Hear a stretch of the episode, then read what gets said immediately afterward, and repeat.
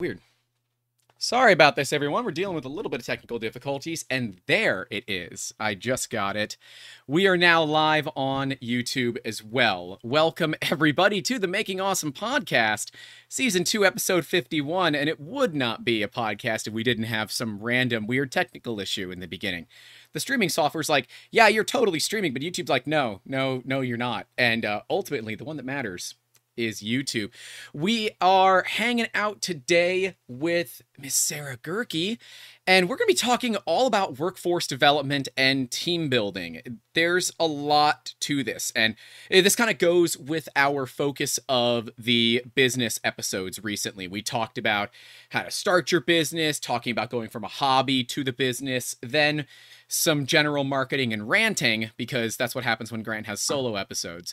But now we have an expert on kind of developing the teams and workforce development, which includes kind of everything under the sun. Sarah, introduce yourselves, give us the Backstreet Boys, the who you are, the where you from, the what you did, and as long as you love me. Oh, Grant, that just makes you larger than life, doesn't it? I think it does. Fun fact, first concert I ever went to, eleven years old, Backstreet Boys. Very nice. I would one hundred percent go again. Yeah. Uh, anyway, hey everybody, thanks for joining us. I'm really happy to be back here with Grant on this excellent podcast. I think we're going to have a good time today. Oh, yeah. I'm Sarah Gerke, and I talk too much. Just kidding. I think I talk just enough.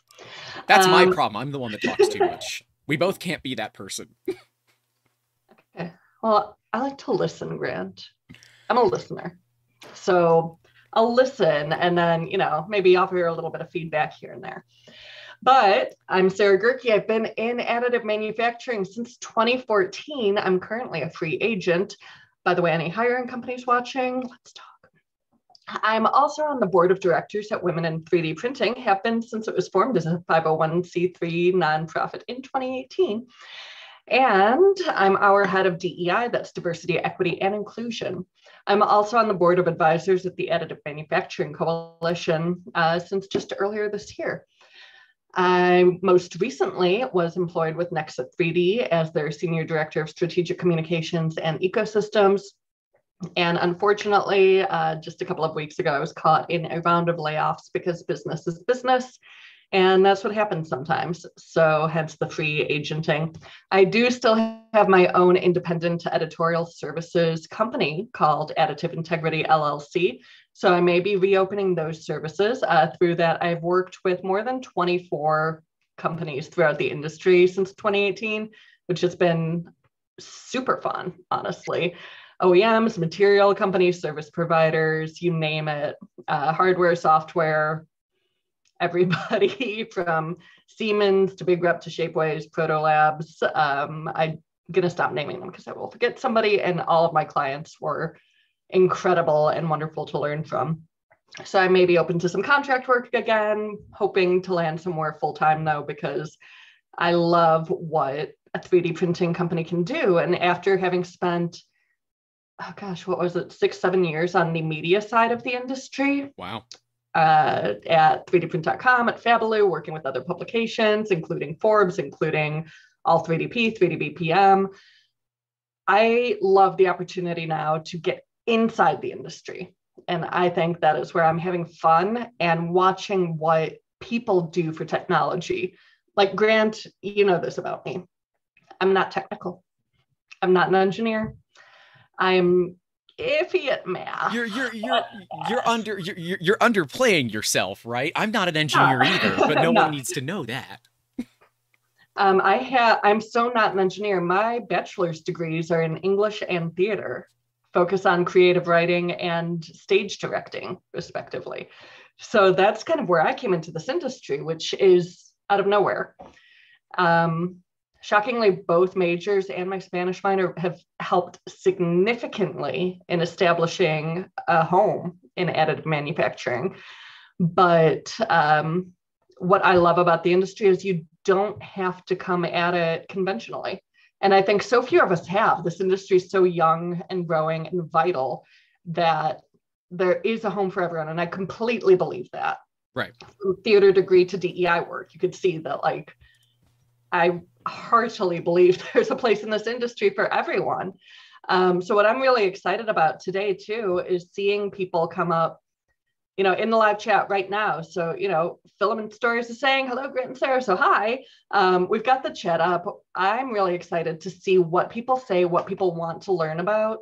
And with a huge focus in D E I and workforce development, uh, especially since really twenty twenty, twenty twenty-one, um, and of course into twenty twenty-two and going forward, I'm so driven by the stories of this industry and the people who make it. So that's really where I see the growth is from the people. So how do we develop that workforce? How can a company invest in its people? And what, why is that important? Um, I think we all know there is more to this company than just making a product that works. Right, right. Well, and, and even more to it as well when you look at what the last couple of years have taught employers, right? Previous to twenty twenty, a lot of employers were very much, you need to be on ground. You need to be in your office, in your cubicle from eight to five p m And if you would like to take a lunch, that's okay. But otherwise, you better have your happy ass at your desk working. And now it's turned into, wait, we don't have to afford the big fancy building anymore. You can work from home. Okay, I'm listening. I'm listening. But then it's like, oh, well, we're going to track all the movements you make. And then the staff get really good by, oh, if I just use a mouse jiggler, it says I'm online all the time, and it's really not a big deal. I can go and do other things if my work is already done. They don't have to pretend like they're working. They have a program to do it for them, because ultimately, I know all of our staff find it considerably easier to do work from home. And that's brought a certain different dynamic to this perspective, where you don't have those one-on-one communications anymore, where you're able to, I guess, really see the person, right? You, you kind of only see like mid chest up at best on video calls. Uh, and my favorite thing to do on uh, interviews is say, do you mind standing up for me? Because I know they're just wearing gym shorts, uh, you know, w- w- with a button down, and it's just fun. They're like, um, I said, it's fine. It, I, I do it as a joke because I'm totally fine with it. Um, And as Dave Randolph says, uh, the beatings will continue until morale improves. Gotta love it. Mister David Randolph of uh, uh, Printed Solid over there. Great Filament. Love their materials. Um, but yeah, it, it, it that dynamic has kind of shifted a little bit where people do like working from home. And of course, some jobs pretty much can't do it, right? Um, but when we're looking at what D E I looks like and how the development of that team works, working from home means I don't necessarily have to look in my, you know, greater thirty mile radius. Although for me, most of that thirty mile radius is the ocean.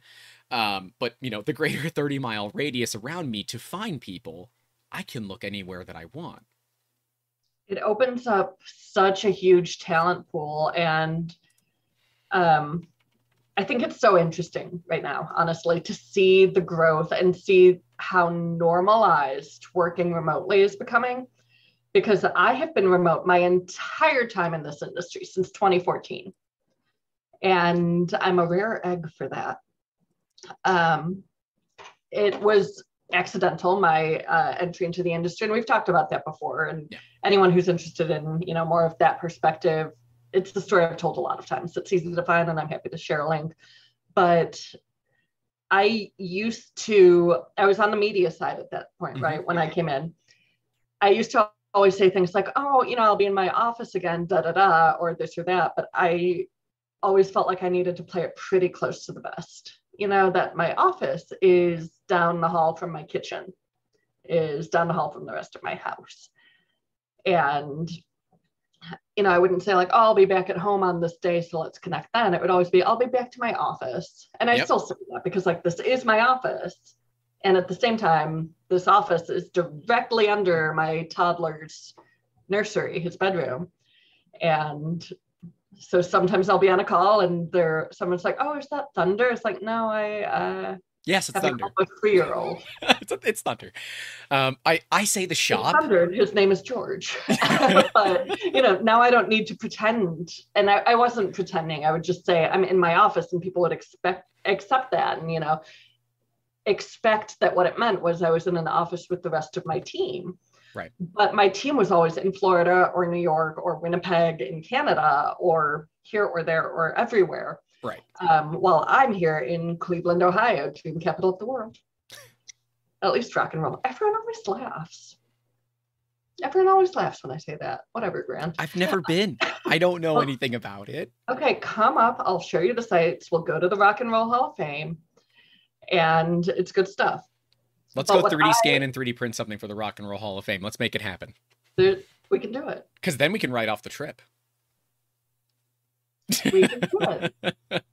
Also, family plug, two of my uh, in-laws are directors at the Rock and Roll Hall of Fame and have worked there for well over a decade, and they're utterly brilliant. And in fact, they're doing a spot on Sirius X M this week.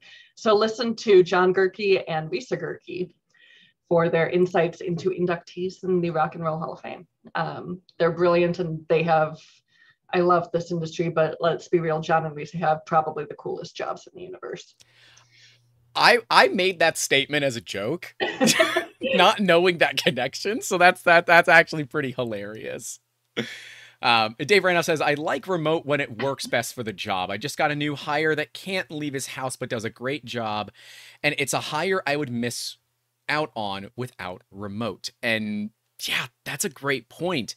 Um, for me, obviously, those that don't know, I have a bad back, two herniated discs. And for quite a bit, I did not leave because I couldn't. Now I just don't leave because I don't want to. Uh, um, and remote work was a requirement because there really wasn't an easy way to travel. So uh, there is some benefit to that as well. It opens you up to people that you wouldn't get otherwise. Um, so before we get too deep into it, let's kind of define what we what we think of when we think of a startup business versus a big business or a medium-sized business. And then let's also look at defining what workforce development is at its core. Yeah, I think those are all really good points. And ah, they're so big. They're so big, Grant. Those I know. are big, big topics. Um, so I think one of the ways that people like to draw kind of a false equivalency or um, maybe just an incorrect definition is by size of startup. Um, because often people will be like, oh, a startup, so that means under one hundred employees or da, da, da. But it really, it's like by how long it's been out there. Some startups are huge and other companies have thirty employees, but they've been around for decades. Yep. And that's the team they need. Like having ten thousand employees works if your G E, if you're Siemens, if you're these companies mm-hmm. that need that global pres- that global presence and really like have a lot of roles to fill and sandboxes to play in. Right. But size, small size does not inherently equal startup, right? Mm-hmm. And established player does not inherently mean tens or hundreds of thousands of people the world over. So we have to look at size, but then we also have to look at growth and scale and establishment and, you know, those really fun things like investment, like whether they've gone public, whether it was an I P O or a SPAC, whether it's all of these other fun acronyms we can get into. And every company's growth trajectory, I feel like it should be really obvious, uh, is unique. Yep. And in business, it seems so much more straightforward than, um, I was going to say real life, but business is pretty real. So uh, then personal life, you know, because in personal life, you're like, oh, everyone has their path. Everyone has their journey, but so does every business. And, you know, a startup shouldn't be saying in ten years, we'll have ten thousand people unless that's really where they can do it. So a phrase I heard today, and I'm actually going to pull up WhatsApp just to make sure I get it right. I learned that this morning that this is a phrase that's common in Italian. And I love it. I love it so much. Always careful about not making the step longer than the leg. I thought that was so brilliant when talking about sustainable growth for a company, right? Yeah, because if the step's longer than the leg, you're going to fall. I had never heard that before. And I love it. It immediately hits. You immediately know what they mean. And I'm sure it's a lot harder hitting and more poignant in the original Italian, but even translated to English, like, you know what they mean, you know what they're saying. And the company I heard that about is one that has seen beautifully sustainable growth. They've never gone too big, too fast. They've never gone too hard, too fast. They, and that's why they're scaling so, so beautifully and so successfully, and why they're drawing investors, why they're drawing customers, why they're drawing attention. It's because they don't promise more than they can deliver, which I think we can all agree has been an issue in three D printing over the last decades. Like, it's not a new thing. It's not one company. It's not one conversation. It's not one media article. Yeah, no, I, I can go pull a half dozen articles in thirty seconds that easily. Are companies that, so you know, uh, overpromised and underdelivered. Uh, Dave Randolph is saying, I consider any startup, I consider a startup any business that the C E O still takes out the garbage to the dumpster. Um, and, and, you know, I don't have a dumpster, um, but I still take it out to the curb. Uh, you know, I would just consider that any good business. Yeah, I, there, there's that... Um, you know, th- those business support messages that you see, you know, the memes, and, you know, there's the one that's, that's the guy sitting on the chair being carried by his staff. And then there's the one that's up front saying, hey, we got this, let's go. And, and I think that that is a pretty big shift, but what I think it's missing is a, a big factor that a lot of small businesses seem to miss early on in the startup phase, is the working on versus working in your business. There is nothing wrong with being the last person out of the shop, taking the trash out on your way out. But if that is one of your daily duties and it takes up time during your workday, it might be time to look at delegating that. Um, but ultimately, it, it it it does come down to, like, what is the best value of your time? A a startup to me is where the business is effectively a person. And it has a few different personalities, and it's trying to figure out what it is. And it's taking its different medicines, different whatever, until it finds its stride. And a business plan normally is that prescription list of what that looks like. And you start refining it, refining it, refining it until you know you've got that one go. And that's when you look at either launching, getting venture capital, angel money, whatever it might be to get to that next level. Does that does that kind of track with your understanding as well? I can see it. Convoluted, and, and I inherently hate any mention of business as people. It's fair. Because there, there's that American mindset and that fact that an L L C or an Incorporated or a corp has the same personhood as a person in the United States. And obviously, you know, we're we're going to go ahead and not dig into politics right now. Um, it's a good move. But personhood is an issue, and leaving aside everything else out there right now about personhood, um, a company is not a person. And when we leave it just at that and look at that, you know, we see companies afforded the same rights and legal protections as a person. And that is a very different discussion than we're having right now. Um, and I have feelings with a capital F about that. And we can talk about that later. Um, that's I'm an off-stream topic. I M C S still, but like that's like let, let's talk about that at a networking happy hour. Like that that that's happy hour chat. But now in what is the middle of my afternoon and yours, since we're actually in the same time zone, uh, which is for me still rare in this industry. So happy two twenty p.m. Eastern time. Um, you know, that that's one that we'll put aside. So the personalities of a company, I do see as a real thing, but the consider a business as a person just like strikes the wrong chord for me, just on an empathetic level. Yep. Yep. So... because we do still need to recognize that business is business. And there's so much room within business for the people. And if you don't take care of your workforce, your business will fail. It will. Taking care and of those that take care of you. Put it that way. But the people who you're taking care of need to be taking care of you, and that's business. And so, like, there's the hashtag family where the A M is capital, and that is my world. Those are my people. I okay. love it. I see the face. I recognize that's, it. That, that's that, that's like people. Such a terrible I, I know. I, it is, and I love it, and I've used it. So I'm there with it, and it has saved me so much.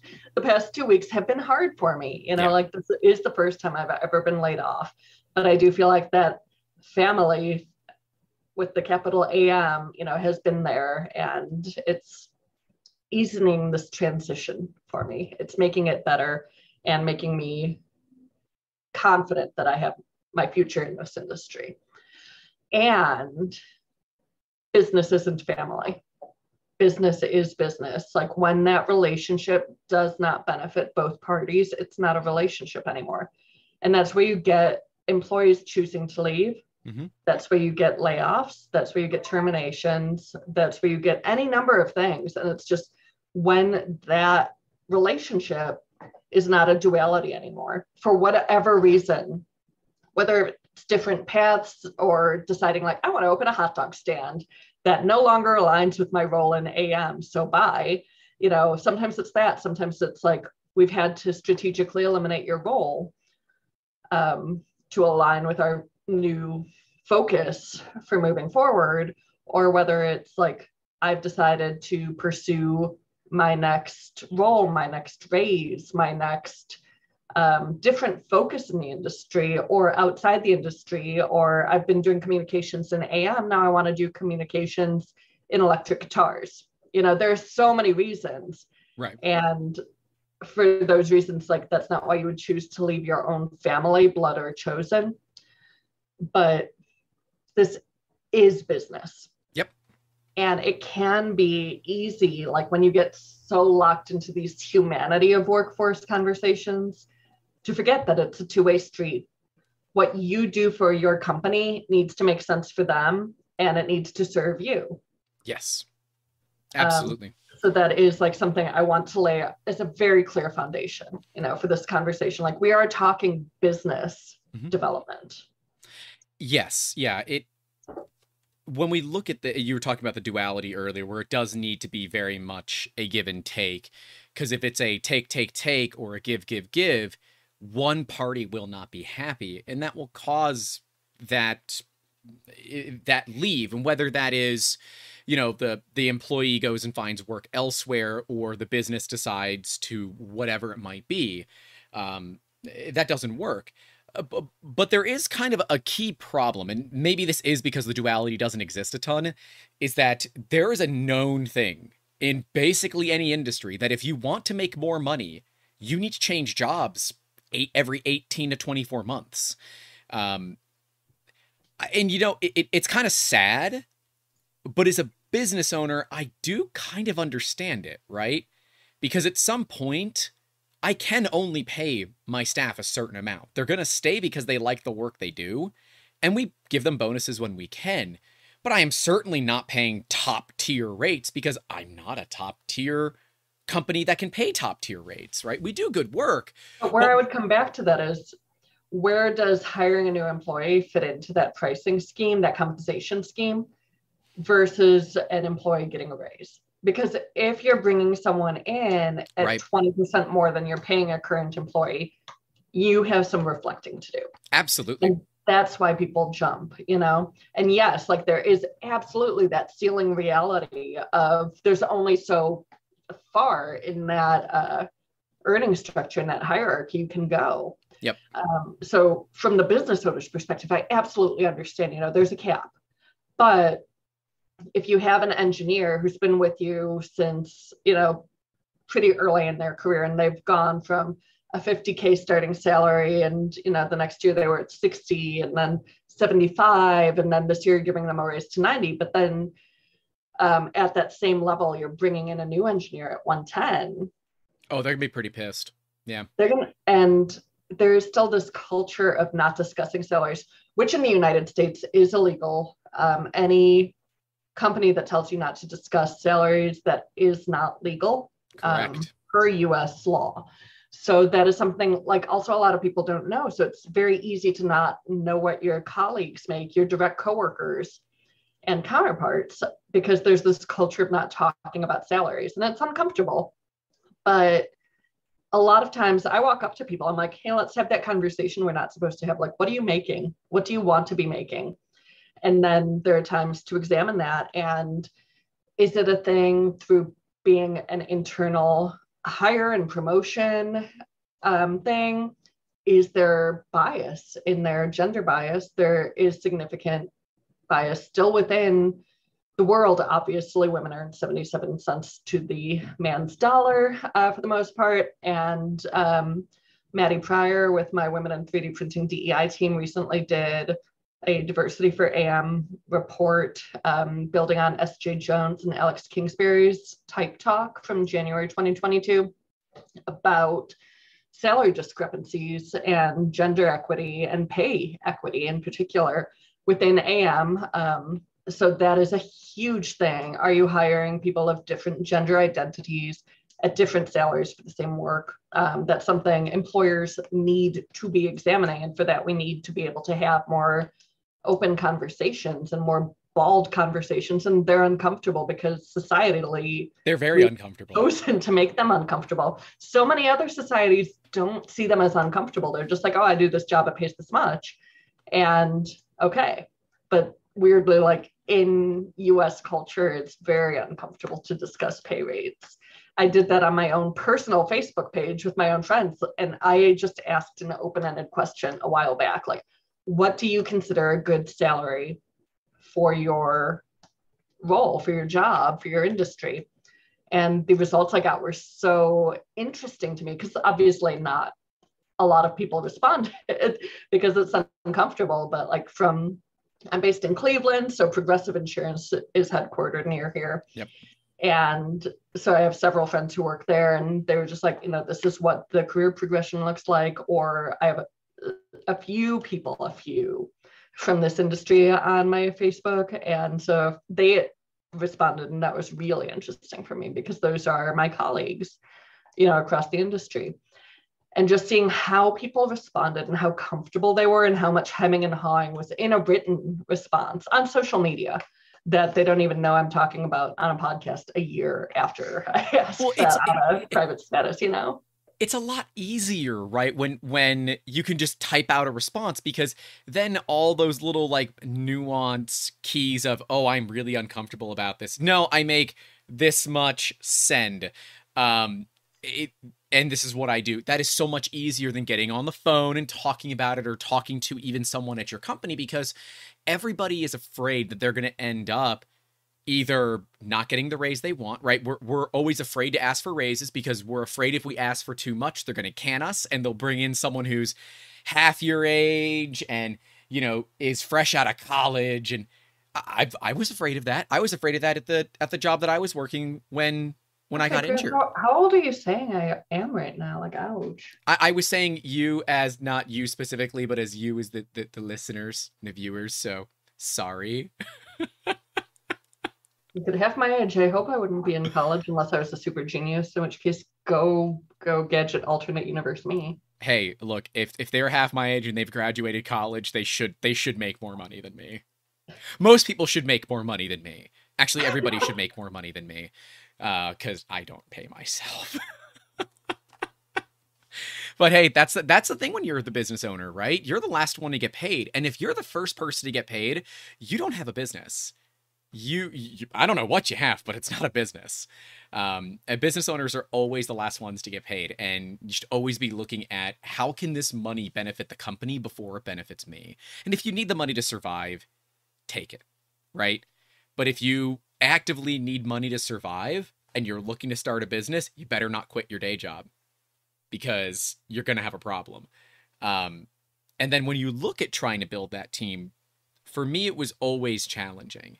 Eventually, we just kind of said, F it, we're going for it. But it is relinquishing that control and saying, my world is what I know. It are the, it's these machines. It's the scale that sits under my desk. It's the tape gun that sits on the other side of me. It's the two D printer that I constantly yell at. Um, I, I it is those things. But as soon as I bring somebody else in, yeah, they may not care as much as I do about it, and they shouldn't, because they're not being paid to. And how how as an employer, or as a startup, can someone get past that problem of they're not a copy of you? And I have a copy of me, and my copy of me could not do my job. I have identical twin for those that don't know.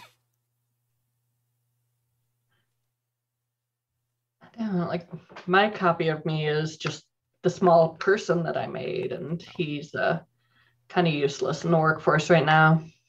Like, let's be real about that. Like, mm. Could put him in social media posts. Like, my cat's my director of marketing. Yeah, okay, your cat is an excellent director of marketing, though, especially because your cat happens to have a stand-in double. Yes, and it is all taken up by a current project, so there there is no... I can grab the stunt double. It's a bit of a reach, but I can grab the stunt double. I think you should. Well, we also say, hi, Eric. Hey, Eric. Chat, seeing you. For the stunt double. Here, does that, does that make it all feel good now? I do feel better. I felt like something was missing from our conversation. And now that there's an angry green Pusheen looking at me, like the world's a little bit more okay. Okay. My well, dog is still outside my office door right now because he left when I refreshed my beverage and uh, didn't come back in. And now he wants back in. And it's hard to be Dandelion. I understand. When but anyway, good workforce. Yep, that was all I had. Workforce. There's so much more to it than that, though. Significantly more. We need to talk, you know, about startup and large company. We need to talk about scaling up sustainably. We need to talk about bringing your whole self to work. About working remotely versus hybrid versus full in office. We need to talk about um, making companies. like companies that make their employees feel comfortable bringing their whole selves to work. It's very, it's really only recently I've started wearing short sleeves to events because I may or may not be like pretty decently tattooed. The tattoos are actually pretty cool. Um, actually, dude, they're super cool. Thanks for noticing. I, I only ever saw them on the first podcast, and then the headshot you sent me, I'm like, oh damn, the, you deliberately put that, the feather tattoo in there. I'm like, that's really good. That's quality ink. That is also my newest one. And the artist was incredible. She was gorgeous. She did my last two tattoos, uh, which were both within the last year. And I hadn't otherwise had a tattoo since twenty fifteen when I got three dragons on my honeymoon. So when are you going to get a three D printer tattoo? Oh, man. Oh, well, I guess th- that's assuming you don't already have one. Okay. Don't ask, don't tell. I understand.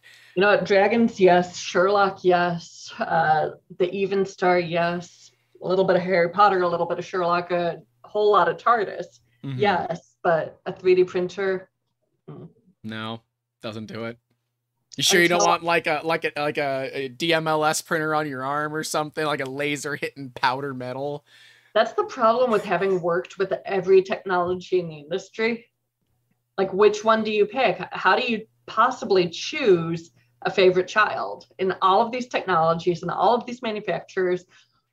Or like, what if I, what if I settle on software, Grant? Like, what if that's where my world is? Like, do I get a C A D diagram? That, I mean, frankly, that would be a really cool Like a tattoo. SolidWorks tattoo? Or Fusion I mean, three sixty or Inventor? Also, let's be real. Have you seen Dassault Systèmes North America? Their Twitter account has gone full sass, and I am here for it. Hopefully it doesn't go as far as Radio Shack's Twitter, because that that that is a little far for me. I haven't followed theirs, but big fan of Wendy's. Yeah, yeah. So if they if they sass, like, according to Wendy's, but bring the C A D cam world into it, like, I'm here for it. But, like, you know what? Full on kudos to Dassault Systèmes North America Twitter account. Like, that sass, chef's kiss. Do be careful, though, if you are looking at saying, well, we could get in on on having a sassy Twitter. Make sure it's not cringy. There's a big difference between, you know, having a snarky comment and just being an asshole. And it's a very fine line. It's not even that fine. Like, just look at us. Like, is this funny, or am I being really mean to somebody for no reason? Like, the thing we all need to look at, like, I love snark. I love sass. I'm here for it. I, um, I get along especially well with Brits because I've been told I have a very British sense of humor, quite dry, quite droll, um, you name it. But um, never punch down with your humor, I think, is the thing that, if we look at, you know, the sassy Twitter accounts and all that, never, ever punch down. It is so not classy, right? And it is mean, and it is mean-spirited. Um, punching up, I think there's always things, you know, we can laugh at, but like laughing at ourselves appropriately and um, in an aware way, you know, instead of like, oh, what a dumbhead, you know, like that, that's not funny. That ultimately makes other people trust you less. Like, oh, if you think you're dumb, why would I want to trust you? So there, there's a very fine line to walk, like, and a very intelligent awareness required to sass appropriately, especially on social media. And I think anyone will agree, social media is a very distinctive tool set. And it's one, like, I, like, how much age do I want to give away here? How much do we want to talk about that? But like Facebook was, Facebook started when I was in college, and I couldn't join for a, a while because my college was very small, and it became a university a year or two after I graduated, but it was a college still when I went there. And I could not join Facebook um, because Muskingum was not in the first wave of yep. uh, colleges to be accepted to the Facebook. It also was not in the second or third wave. Um, so it, it, it was a while. Boy, um, how the mighty have fallen there, huh? And yeah, not like anyone can have it. I'm like, am I behind not signing my almost three-year-old up for Facebook? That would be but, against their terms of service. Yeah, but you can apparently set one up for them so they can log in when they're eighteen or fifteen or thirteen or whatever oh, the age. Weird. I don't know. That that's weird. Um, it, it Just, is. It, it, see, if anyway, you say I, sass I, enough, you're going to end up in the software side of it, because I, I'm I'm like, how can I make a sass joke here? She's saying sass a lot. If sass, for those who don't know, is also software as a service, which is what Dassault Systems is. It's what Autodesk is. It is now. It's what Pixelogic did when they sold to some company. Now ZBrush is a pay per month, and oh yeah, everybody loves sass except the users. I'm dying for sassy sass. Oh, you want sassy sass? I had uh, this. I had someone uh, trolling me on Instagram. I'm like, why are they trolling me? They're saying, oh, you know, you you're not doing the scanning properly. And I said, okay, if you think you know what you're doing, email me. It was the C T O of Artec, the company whose scanner I was using. Yeah. yeah. Artec are, they have really good technology. They do. And they have very expensive technology and a very expensive software. But, you know, I, I laugh because I, he's from Luxembourg, so I don't know if that was like one of those language barriers or if that was just him legitimately trolling me. But uh, troll received and uh, humble pie eaten. You know, oh, hey, I, I, I, if, if you want to talk more, let's talk via email. And it comes from the C T O of Artec. I'm like, oh, shit. And there were some, I knew I was doing things wrong. It was very clear I was doing things wrong, but they actually offered me a pretty cool training course. Um, so I'm excited to use those techniques in an upcoming video. But nonetheless, yes, there's nothing wrong with being snarky and sassy. Just be careful there. I maybe that's what defines a startup versus a big business. Startups are sassy from the beginning. The big businesses get it because it's trendy. Okay, I'm gonna I'm gonna let my dog in my office because that's he's fine. Actually running now. You're you're totally fine. You can still hear me though, right? I can. Okay, yeah, cool. There comes that big step when a business has to make that decision to grow their staff. When do you believe that? Oh what's the right way to ask this? Like, there there are times. Oh, beautiful. See, now that that's the star of the show. I'm sorry. Now, now I know. You know. Dandelion, my just about sixteen-year-old dog, and his tartan diaper. Well, it happens. He's my old man puppy. So enjoy the uh, diapered floof. All all dogs, all animals need love. Um, Got two cats and the dog, and the dog is the whiniest by far. Makes sense. That that that that tracks is what I'm expecting. um, so we this knowing when to hire someone is such a challenge, right? Because a lot of us are saying, "I'll just keep burning the damn candle from both ends," but then it's also how to hire properly, right? Because going to LinkedIn and saying that, "Oh, I have a job opening," is a great way to waste about a week of your time if you don't have a proper job listing. Ask me how I learned that. Uh, yeah, how did you learn that? I did that, and it wasted a bunch of my time, uh, and it was terrible. Um, but I, I, I found, you know, better ways to interview, so I used all that time to learn how to interview better. But um, you know, wh- when does it make sense to start looking at hiring people? I mean, when you can define a role and figure out exactly what you need, right? And a lot of that begins with significant, significant self-reflection, especially for a startup. What can I do? What can I do well? What can I do realistically? Okay. I have a very hard time delegating personally. Yes. As a human person, I have a very difficult time. Um, I think one of the first things my husband knew about me is that I drive. And that's not just in the car, but it is the car. Um, remote controls, looking at pictures. I have to drive. I have control issues. And as soon as we both realized that and acknowledged it, um, everything got so much easier for us. Um, but that goes with work too. When I was the editor-in-chief at three D print dot com, I had so much difficulty giving up any part of it. And it wasn't out of lack of trust. It wasn't out of an abundance of free time on my part. It was just like, I have a process. I know what I'm doing. I know how I want it to be done. I know what I want the product to look like. And therefore I do it. Yep. And so for so long I was working fifteen hour days when I would be at Formnext, because I'd be at the show for eight, nine, ten hours, the networking events for another three to five hours, uh, send help. I make poor choices and like to talk to people. So I stayed for a very long time. And then I would go to my hotel room after that and before that and at lunch breaks and in the media room um, and on my phone walking between interviews, editing and writing and sending follow-ups and sending more interviews and looking at WordPress for our scheduling for the day and looking at the planning docs and talking to the team. And it took me such a long time to be able to delegate to my second in command, who was brilliant.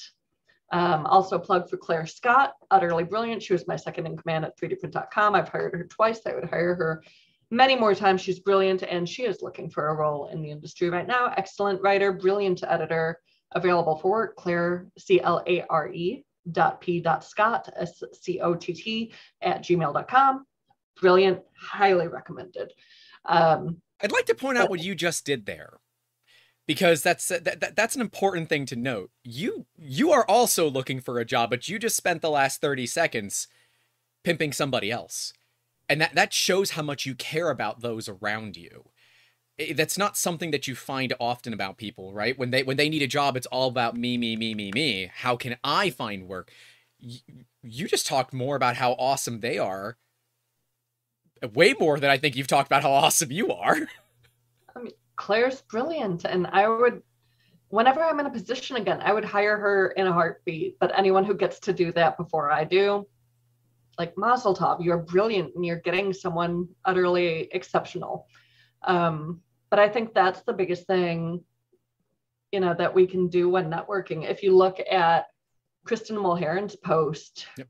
posts, uh, since also being affected by the Nexa three D layoffs, mm-hmm. um, the first thing she did when she posted about it was note that she had been laid off, accept and admit publicly, which is difficult. I think we all know um, that it happened, that it was hard, and that it hurt.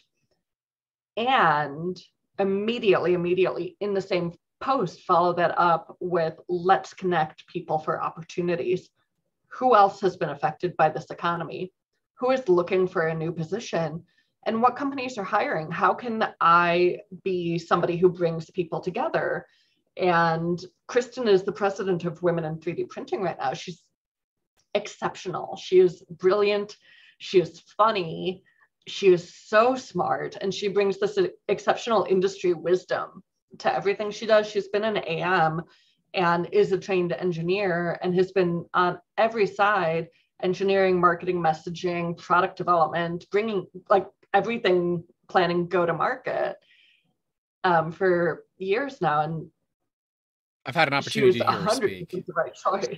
She's so, so great. Um, and just the best person we could have asked for to become the new president of Women in three D Printing early this year, late last year, whenever we did that. Um, I think we might have announced in December twenty-one. Um, Kristen's brilliant. And the first thing she did was use her layoff situation to connect other people.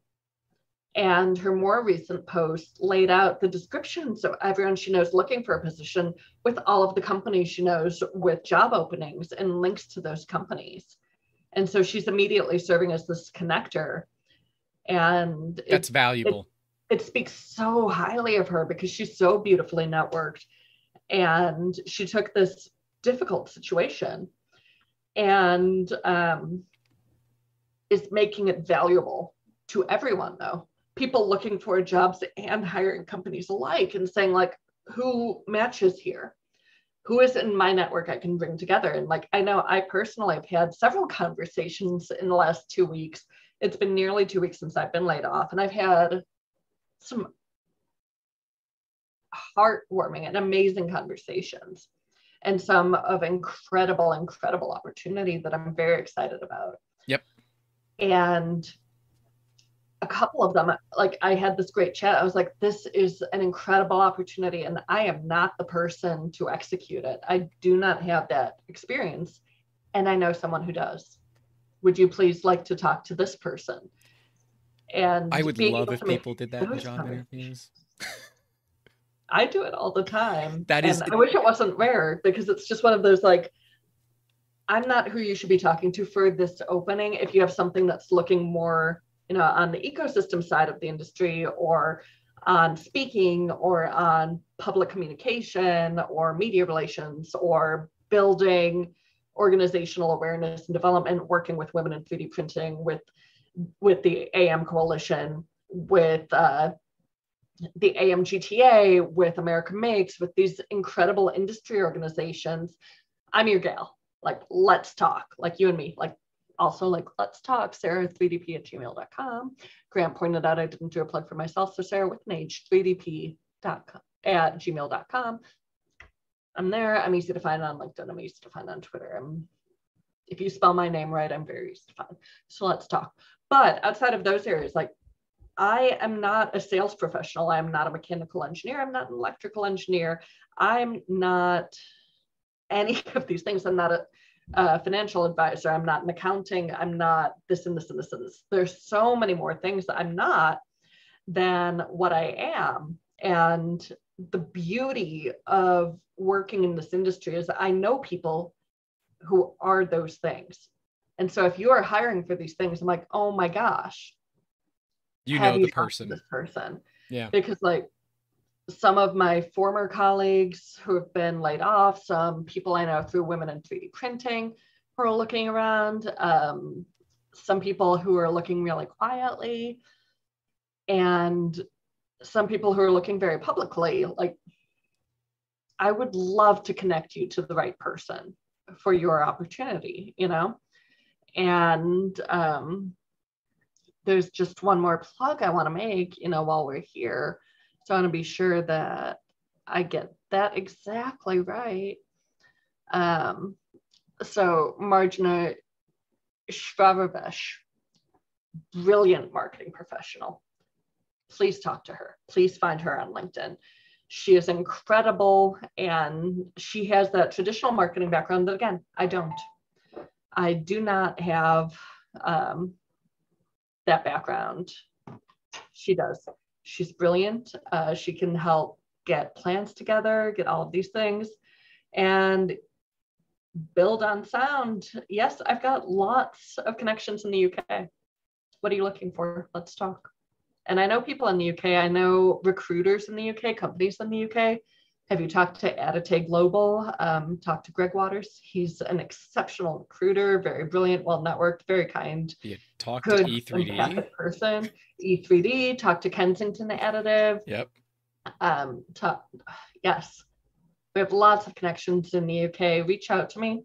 Um, seriously, drop me an email, sarah three d p at gmail dot com. I'm happy to connect you to the person who's right for your team, or to the team that's right for you, the person. Um, if you say U K three times, Allison shows up in the chat. So it's, it's, it's like Beetlejuice, but, you know, it's, there she is. She said U K talk. Um, someone who found us, Allison's story is amazing, found us from the original videos I did on Cricut, has now bought a Prusa, but her entire background was on the, uh, like, fine powderization of metals. She was effectively working on making metal powder for L P B F metal three D printers. Hold on, I, I, I'm like looking up Cricut right now. What is this? The, the, the, the... I don't know what you're the, telling me. The, the drag knife cutter thing. The hobby knife cutter, vinyl cutter thing. C R I C U T. Cry, cry cut, oh. Cricut, yeah. Okay, yeah, yeah. Okay, now that, we're good. Now we're good. That's how she found us. Now but she's got like, her own printer. Yeah, the final cut. Okay, yeah, you just need to just... Uh, it, it, it, this is like, not descriptive. I'm, I'm aware of it, okay? It didn't help, um, but I was putting like Cricut the bug, or like, you know, the cell phone provider, all of that. But like, as soon as you spelled it, I'm like, oh, I absolutely know what that is. It's a very good brand. A lot of my friends and hobbyist friends swear by it. It's brilliant. But I had this problem because I'm a word person. Okay, I think we know this. I came into this industry through writing and editing. I'm a word person. Would have never guessed. Like, I hide it really well, right? Um, here's my Shakespeare quote, right? um, I, uh, like a friend of mine called me, and it was, my phone was in my car on Bluetooth, right? And I didn't have his new phone number in my, in my phone. So it rang on my car. And I answered it, which is how you can tell it was like a decade ago, because like who answers weird numbers on their phone, right? Um, so it just showed up on my car like as uh, whatever number, but it was my area code. So I picked up and he was like, hey, Sarah, it's Brian. And I was like, who? It's like, yeah, it's Brian. So but it I was like, no, I'm sorry. Like, who is this? And he kept saying it's Brian. Hmm. But if you think of the word Brian and like picture yourself as a comic book character, right? Like with the thought cloud above your head, like the bubble. Um, spell Brian for me. Yeah, B R I A N, B R Y A N. Yeah. So it was B R Y A N. Mm-hmm. And I knew exactly who he was. And he was exactly like who I wanted to talk to and like follow up on this chat we'd had recently at the medieval fair where I worked for a decade. Um, so I really wanted to like follow up with him and like chat with him. But like all I could think was B R I A N. I was like, I don't know, Brian. Like, who is this? And I alienated him for apparently forever, because unfortunately for me, he's also somebody who deals with agoraphobia and social anxiety and all of these other issues. And so because I didn't um, hear the, like Brian with the Y, I couldn't figure out who he was. And he thought I was just being a dick. Um, and so I forever wallow in that, even though we've connected since and we're cool. And his knuckles have tattoos that say L on Z. Um, so we have a tattoo of my, or we have a photo with my TARDIS tattoo next to his L on Z together. Um, he, he's very cool. Um, he's a great person. And I am just, I will wallow in that shame for at least another decade, because it has been a genuine decade since this moment happened. And I, like, I remember the intersection I was driving through and how I couldn't get to Brian with Y, because like, if you just say Brian out loud, you think B R I A N. And like, I had them so visualized because like, I'm such a visual and word learner. I'm not auditory. And so even though like, I know this is going to be podcasted, um, I'm never listening to it. Let's be real about that. I don't do podcasts. I can't Same. listen to them. I love speaking on them. I can't listen to them. I can't do it. That's, that's, that is actually why we chose to do them live, so that I don't have to go back and edit it. I'm, I say, screw it. I've made so many mistakes on these before. I've miscorrectly called uh, people's gender identities before. And I've absolutely, you know, I've, I've, you know, grotesquely apologized for it because I felt terrible. I've made so many mistakes, but it's real. And that's more important, because I could cut that out if I really wanted to, but you don't come to a podcast to get an edited down version of someone. You, you want to go where they're not going to bleep out curse words. It, it's going to be a real conversation with real people without, you know, me clapping, which is what I do when I need to make a cut when I'm filming. Um, and you don't get the same cadence that, that you get when I film. I, you know, I have that specific filming cadence. Um, and the only C T A that I'm going to make is to like the stream, because we have twenty people in here and only five likes. So that, that, that that's the C T A that I'm going to make. Um, yeah, I see six likes, you know, hey, but, uh, this whole idea of growing a company, it has always terrified me. And I remember the time when it finally proved to me I was doing it right. It was when we had a sta- I had a, a meeting with an engineer and a customer. And right when that occurred, my laser caught fire. And I called into the call and said, my laser's on fire. And our, our lead engineer's name is Tad. I said, Tad, can you handle this? He said, yeah, dude, I got this. He's a charismatic engineer, which is incredibly uncommon. I love you, Tad. Uh, I love all of our charismatic engineers. They're amazing people. Um, I love all of our non-charismatic engineers too, but I love our charismatic engineers because it makes my job so much easier. I don't have to, they talk to the customer directly. It makes my life easy. That was the first time I ever kind of let go, because I'm like trying not to have it get worse. Just put the fire out without having to pop a fire extinguisher, which I did. We're fine. But by the time I was done, it was like half an hour into the meeting. I said, I'll let them finish. The client happened to also be a very good friend of mine. And she called me and said, can I just work with him directly from now on? You talk too damn much. Like, I guess so. I guess you can do that. And that was like, I, I, I told that to Tad. He's like, yeah, it was actually really easy. We were done in fifteen minutes. I said, God, I booked that for an hour. And ever since then, that was when like that, that paradigm shift for me occurred, when I said, okay, I can relinquish this control. And it has been so valuable to me to not have to make sure that every single time I can kind of talk for the engineers, because I'm not one. I can translate sometimes, but I will get things wrong.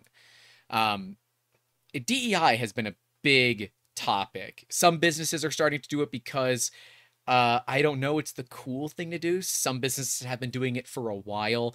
Can you talk about D E I for a bit? It's diversity, equity, inclusion, but it, I, I don't know like a proper definition. I know what it is at its core, but I don't know a proper definition of D E I. So they,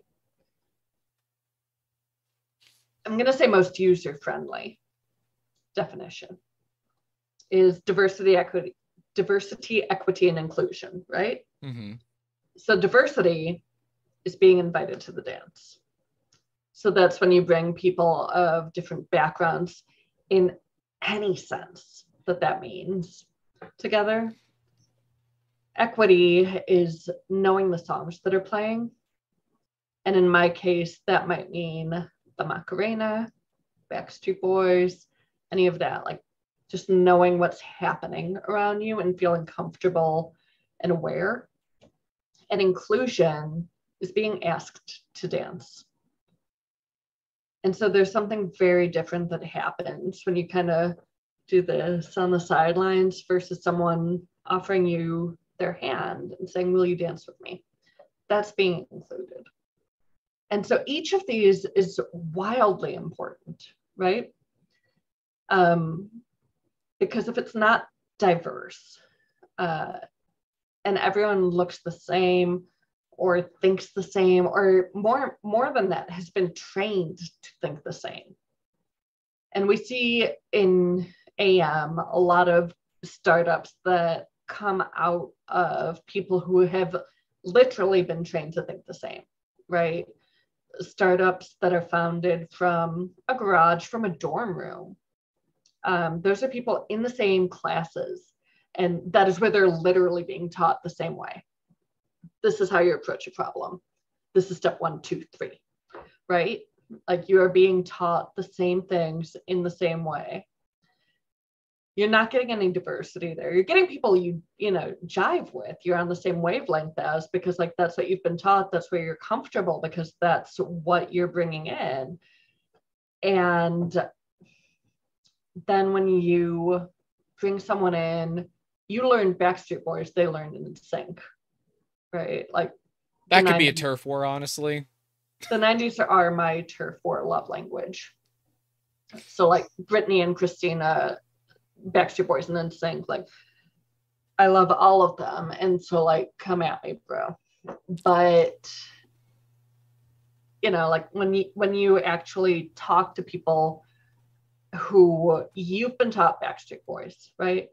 You know what it is to be larger than life, but do you know what it is to also come out no strings attached? Get if out. You bring...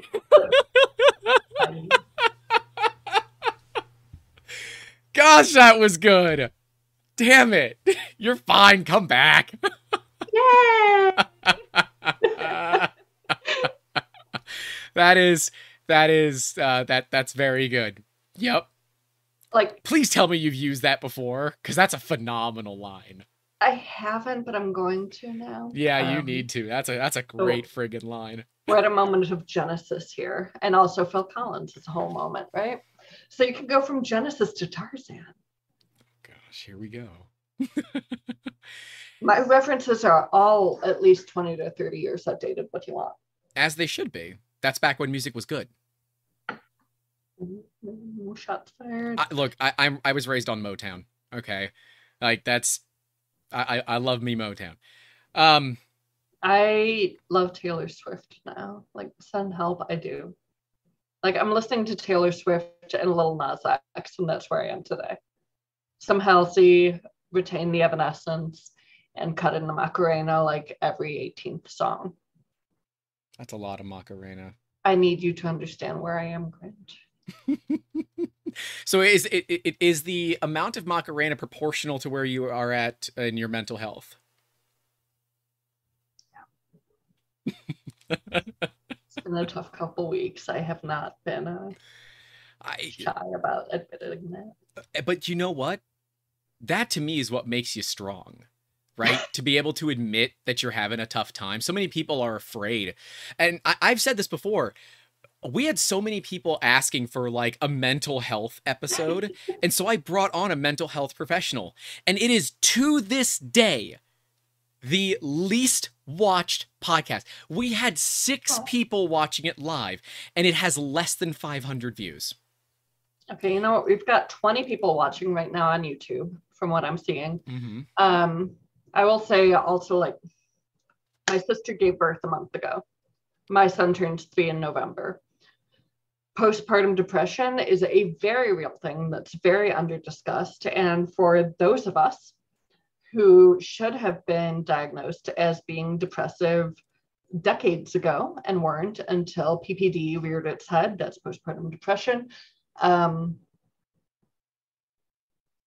medication is a literal lifesaver. And don't be afraid of it. It should not, you should not be afraid of it. If you have an infection, I hope you're getting medication to help you come back to normal and to normal being healthy, normal being functional, functional being, you know, on the upswing. And um, that means, um, that means a lot. And thank you for throwing out my email in the chat. Um, people who need it. I started on Zoloft when I was about three weeks postpartum, and it helped so significantly. I got off it, but when the pandemic started, um, just a few months after my son was born and I came back to work, I got back on it. I'm still on Zoloft right now to this day. And I have no shame about that. Um, in fact, I need to go refill my prescription because they do it ninety days at a time. So I need to go refill that soon. Um, it's just like attending to any physical impact, any um, illness, any infection. And we don't need to hide behind it or pussyfoot around it. Like, mental health is so important. And one of the biggest things I learned, because I also breastfed my child for two and a half years, which we're not, um, we're not, we're not censoring, right, Grant?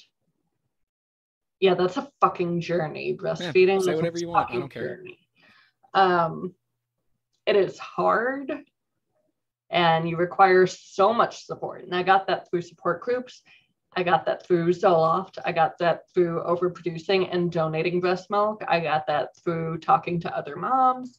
I got that through an incredibly supportive husband. I got that through the hashtag family, capital A M. Um, it's so corny, but it works. It does.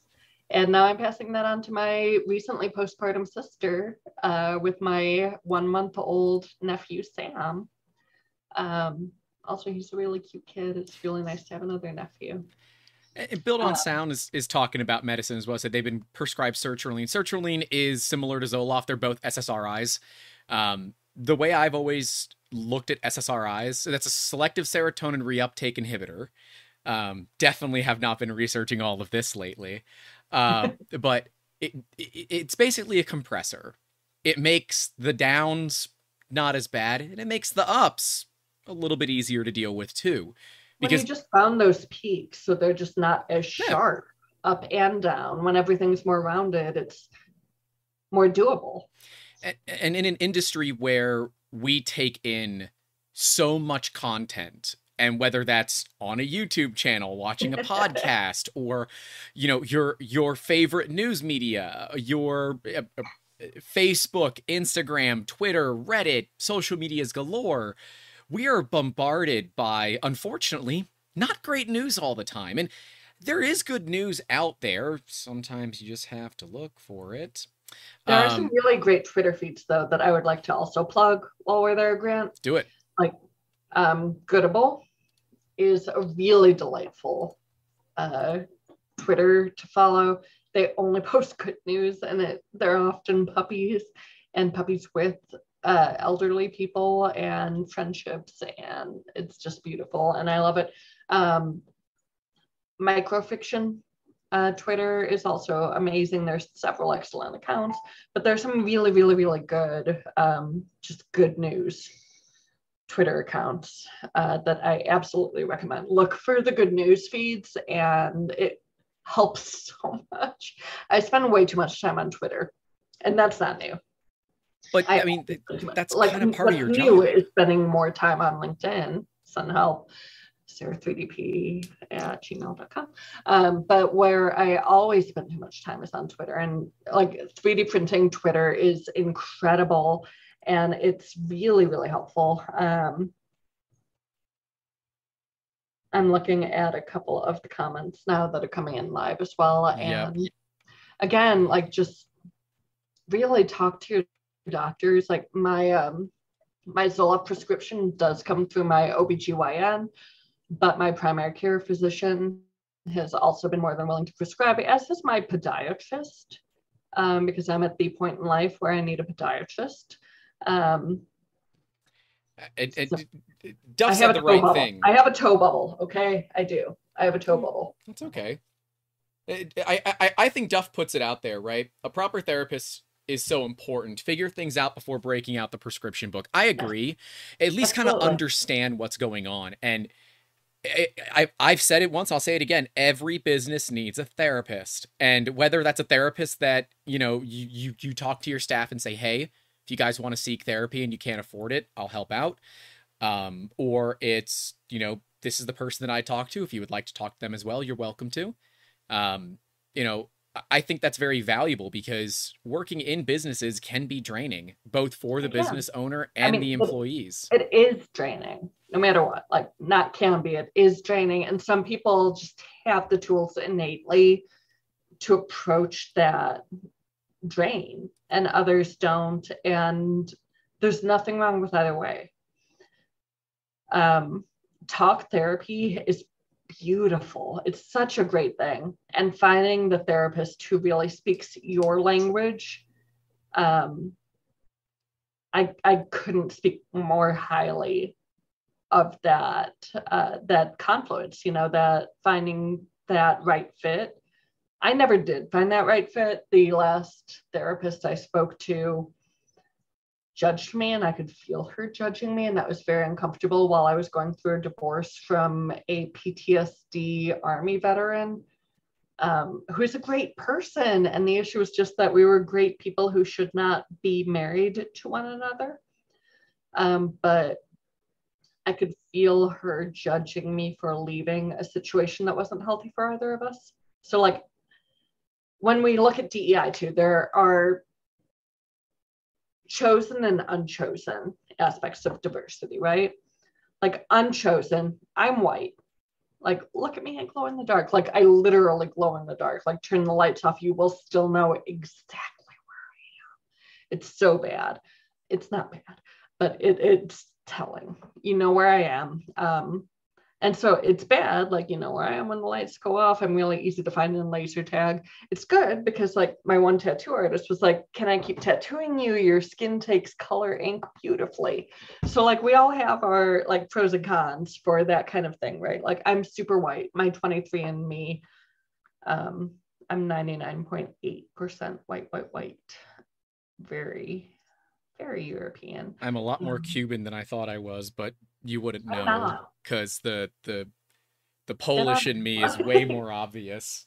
I'm Scots, Irish, English, Polish, Lithuanian, in that order, yeah. with like zero point one percent Mongol, North European, and um, uh, Sub-Saharan African.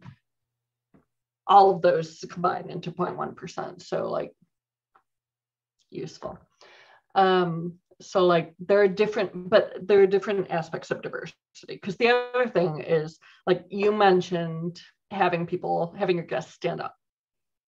And I'm going to go ahead and not do that, because I am in fact wearing terrible gym shorts. I am. I I, um, I, have, I have pants on today. We're good. I don't.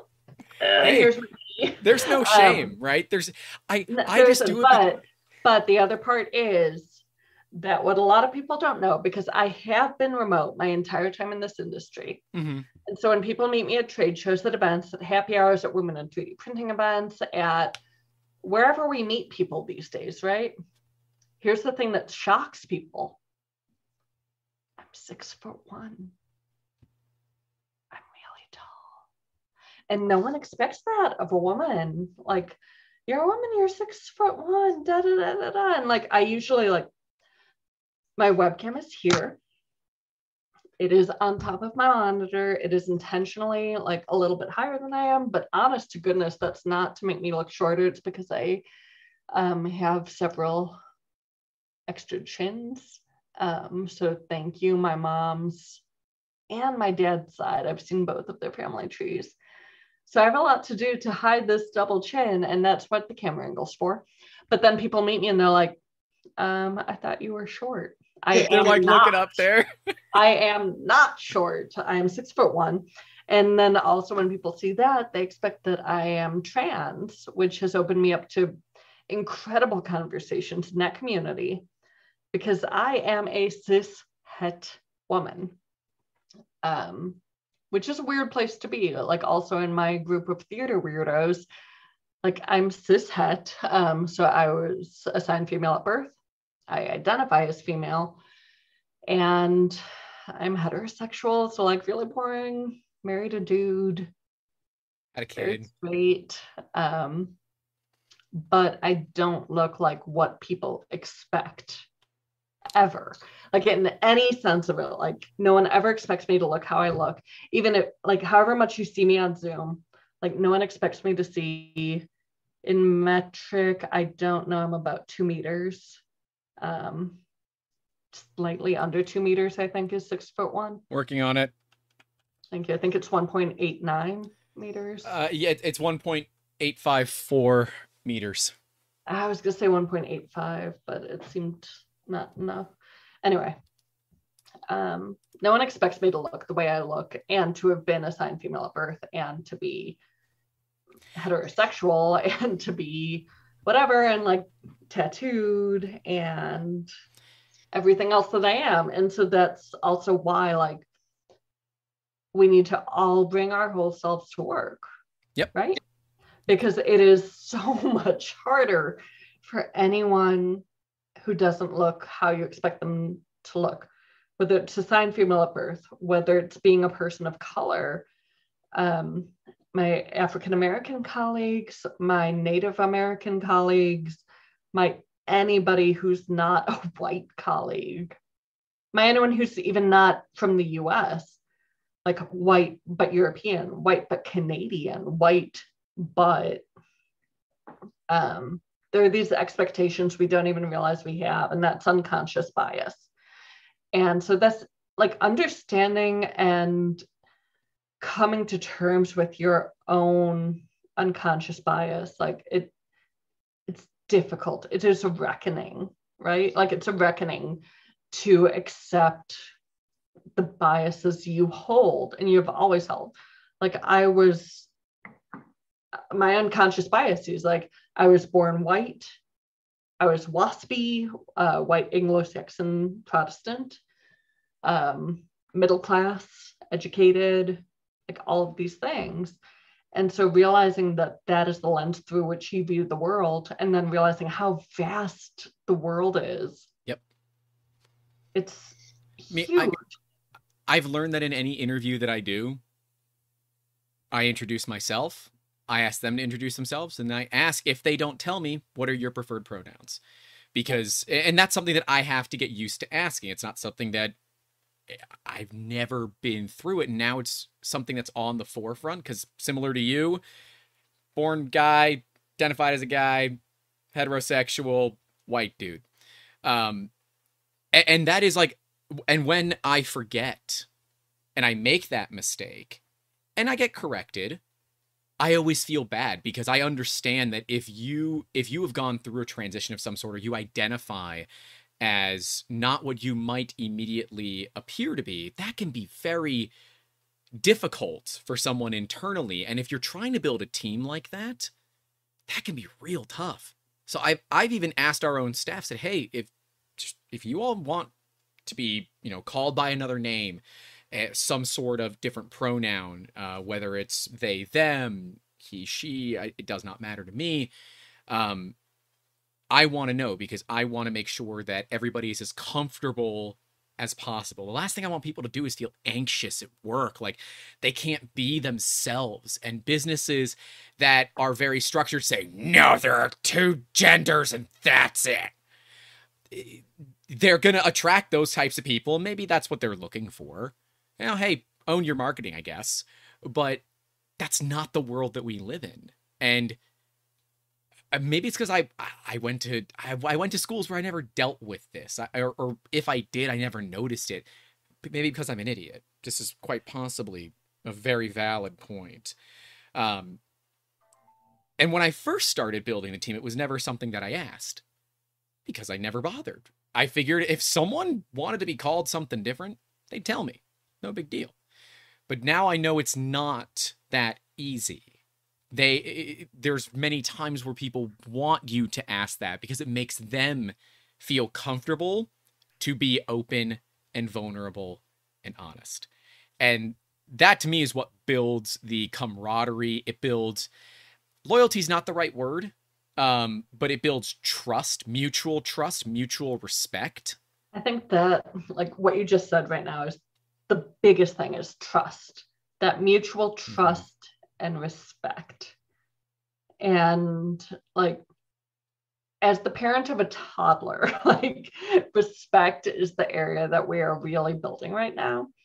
And there's this weird and sincere severe overlap with parenting a toddler and learning more about workforce development, because like my son is so, so sweet and he is so, so difficult.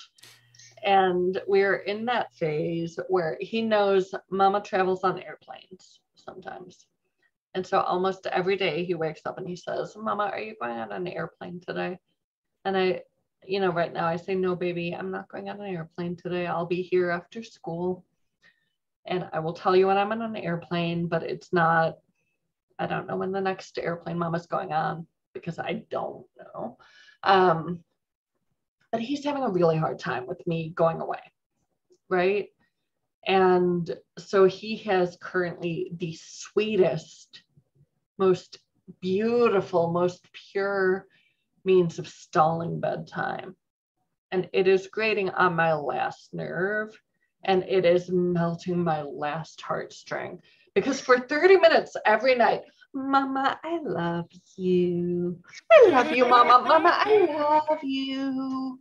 Mama, I love you." Like, it's so sweet. And like, how do you, legitimately, how do you ever shut that down? Because I know it's not going to last. In ten years from now, when I have a tween and an almost teen, and he wants nothing to do with me, like, I know I, like, the thing I'm going to miss most objectively is like, "Mama, I love you." And every night for thirty minutes, because he doesn't want to go to bed, "Mama, I love you." And it is the sweetest thing. But then we get up in the morning, he's like, "Mama, I want something to eat. Take me to the kitchen." And we talk about getting his uh, food and getting this and that. And he like knows what he's about. Yogurt versus ice cream, basically. Um, and how do we do that? And so I'm like, "Baby, I know you love Mama. I need you to respect Mama." And there's that difference between respect and love. Like, love and blind love is what we see in on Netflix on You, which is the show that I love, and I can't wait for season four. And I know they just finished wrapping, so mm, mm, can't wait. Um, creepy as fuck, though. Like, on the, like it, it it's the creepy freaking show. Um, I, I love the creepy shows. I love them. We almost named our son Spencer, and it, honest to goodness, would have been after Spencer Reed from Criminal Minds. We thought about Reed, but my husband and I both had speech impediments when we were little, so it was going to be Spencer, not Reed. But that's where we are. He's George. Um, we only thought that was going to be his name, and it was after Criminal Minds. So, um, here's a lot of personal information. Deal with it. Um, so we talk about the difference between love and respect. I'm like, "Baby, I know you love Mama, but I need you to show respect to Mama. And I need that to be through you cleaning up your toys and eating your food in a bowl with a spoon and not grabbing it with your hand." And that difference between love and respect is huge. And I'm like, "You are not three years old yet." He will be three in November. So like, I don't even know if I should call him right now, like two and a half or three, or like, I'm not one of those months parents. Like, honestly, I like, I don't know how many months. He's close to three. He's close to three. Almost three. It's like two months away. thirty-three months, thirty-four. I'm so bad at months. I'm not one of the months parents. Um, so he's almost three, but I'm like, "I know you love Mama. I need to talk to you about respect. And you show your respect to Mama by cleaning up your toys and by eating your food without throwing it on Mama's bed." And he loves throwing food on Mama and Papa's bed. It's really weird. four hundred thirty-two weeks. I know that Zombie Hedgehog just looked that up to see how old they were in weeks. And well, that's just the type of group that we have. We actually I have a, that.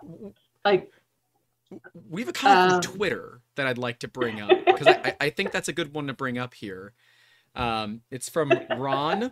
I'm not going to be able to say Ron's last name, uh, but Ron says, really interesting chat. I liked your honesty about getting laid off. This is the second time for me and it still sucks.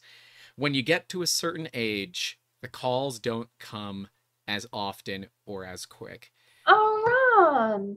That's Ron Firmanek, who I worked with recently. That's how I was going to say the name, but I wanted to make sure. That is correct. And Ron is exceptional for any companies looking for a channel marketing manager. Ron Firmanek, find him on Twitter. He did respond to this. Um, we can throw that rant in the YouTube channel as well. Um, second time for me, and it sucks. It does suck. And Ron, I loved working with Ron. Like, he's so brilliant. He really understands the global business of three D printing. Um, somebody had Chug is also thirteen hundred weeks old. Good, good for you. Um, we're working at a personal best for our son. Um, you know what? I'm going to find out. I'm going to find out like how many days old he is. You know what? Like, give me one second. You're I'm going to figure it out. Um, Google makes this like way too easy. November. Age is, is another big thing. Um, Seven. My child said, is one thousand twenty-one days old. Oh, you didn't have a one thousand day old celebration? What's wrong with you? I'm a terrible mother. Apparently. Send him all your luck. He's two years, two hundred ninety days, including one leap days. In other words, that's thirty-three point five five months. He was born on a Tuesday. That's correct. Last birthday was on a Friday. That's correct. Next will be on a Saturday. Also correct. Good job, Google. That is how old my child is. And it's very hard because his third birthday, my sister's, my half-sister's daughter is playing Annie in Annie. And they got us tickets. And I'm like, that's the day my son third, turns three. How do I go see He that? Won't remember it if you do it the day before or the day after. He won't know the difference. I know, but it's a Saturday and it's so convenient for the adults. So have his party in the in the early day, right? In the early on, and then go see Annie. We're going to probably. We have to figure it out. Um, but anyway, like plug for Emma Knapp as Annie in Akron, Ohio. It's November twenty twenty-two. It, it, she's a, she's an actual redhead though, so like nice. Ginger playing, and wow. She's amazing. Like. No, no, Grant, like, I need you to know about this. Like, my ten-year-old niece, Anna, Emma, who's playing Annie. So Emma is writing her own musical. She's writing an in insane, insanely talented uh, original musical at ten years old. She has, like, ten songs written from it already and twenty-five scenes. And like, it's good. Like, not as an ant. If I were, if it were just as an ant, like, I wouldn't bring it up. But, like, it's really good. She's bringing in inspiration from Hamilton and from Six the Musical and from Annie and from all these, like, playwrights and shows. And you guys, like, good story or good writing, like the song, I've only heard the songs and they are incredible. Like, I've only heard two of them so far, and both of them I'm like, oh my gosh, like I can't explain how good they are. So I'm gonna put that link in the chat right now. Uh you may not be able to make a comment. I'll make you a moderator and then you can post links. Um, because if I let people post links, we had some problems early on, so we don't do that anymore. Uh, um, uh subscribers only. Am I not subscribed to you? That's a shame. Wow, you've been on. This is now your second podcast, and you're not subscribed. Wow. I don't know which email address I'm signed on now. I have three email addresses. Just D you can D M it to me on Twitter. I'll put it in there for you. Um, no, Zombie Hedgehog says that teamwork is, in, is understanding everyone and what challenges they face. And I would agree, but I think there's an odd caveat here. If your team is not comfortable talking about their challenges, how do you work through that? When you know there, there, there are clearly challenges, How do you, as a, you know, a, a, as a boss, manager, business owner, whatever, work to help to understand their problems and, and talk with them about them? Or is it, if they don't want to talk about them, we ain't going to talk about them. If they want to talk about them, then we can talk about them. Hold on. I'm figuring out this chat thing. Answer your own question. I'll be back with you in a minute. Oh, I did that. I went off camera. Yes, you did. Your mic is still on, though. Yeah, I did that. Okay. Well, you guys tell me, because uh, I honestly don't know the answer to it. That's why I asked. Ultimately, I do believe that teamwork has some value beyond what people would, would think, right? Um, loyalty is something that a lot of old school businesses call it, and I just don't know a better word. Uh, but having a team that is there for you. Um, we recently had an all-hands-on-deck meeting, and I had like six of the thirteen or fourteen people on our team uh, R S V P, but we had nine show up, which is pretty darn good. And we had Canada, the U K, and the U S represented, which was objectively pretty cool to me that we had, like, you know, people from all over. And the thing that I found out was, for as much as I talk, I don't communicate to them enough. They don't know what's going on in the day-to-day. And because of that, they don't know how they can help. See, they're looking at it from the other perspective. They want to help because they want to see this thing grow. They want to see it thrive. I've never cried in front of my team before, but I was like so damn close to crying in front of my team because that made me feel like it, it, it proved to me that I was doing something right by hiring these people, right? They, they clearly care. And I said, okay, I will share more with you all, but you all asked for it. So don't come back in six months and tell me I'm sharing too much because y'all just asked for this. So there's a channel in our Discord called Grant's Rants where I talk all about what, I, what I'm going through every single day, what the company is going through. Um, and if they want to mute it, they can mute it. So they, they, they can kind of self-moderate how much they want to see. But that has been so valuable to me in building that team. Um, but you know, prior to going through all of this, I didn't really know a lot of the challenges they went through. And I don't know a good way to ask, right? Like, how do you ask, or do you not?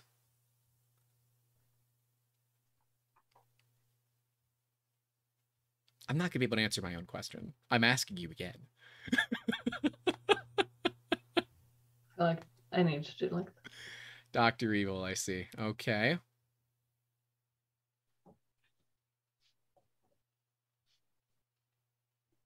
Oh, you're just totally ignoring the question, huh? Yeah, I, I was reading the chat. Oh, like, okay. Fixum Dude's question's coming up next, which is, should employees be treated differently based on individual skills or challenges, or totally the same as each other, to be completely fair? Because that's a very, very good question. I have Anna, feelings about that. Anna, okay, I want to know your feelings. I was going to like build that as a bridge into the next question as well, but like I want to know you have your feelings. Yeah, it, and this only stems from the past couple of years of dealing with a disability is, you know, I'm obviously not going to treat a copywriter as an as a uh, as an engineer because they're not engineers. So I'm not going to give a copywriter an engineering job. That you you you don't do that. But they're all humans. They all should be treated the same. If they have special needs for whatever reason, whether it's a disability, A D A, or otherwise, accommodate. And I could be wrong here, but I don't see a reason to treat anybody differently unless they, for some reason, ask to be. Could I be wrong? I feel like inherently everyone will be treated differently. And that is where the importance of company culture really comes in.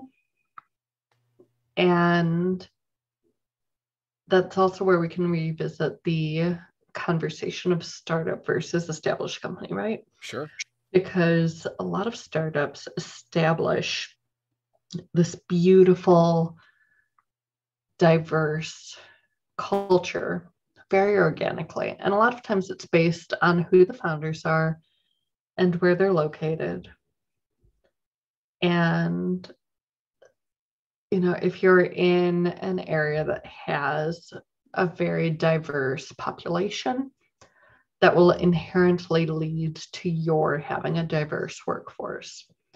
And so it's very, very easy to assume at that point that you are a company that embraces D E I, that embraces, embraces diversity as a foundational principle. And then, and this is dangerous, doesn't question it.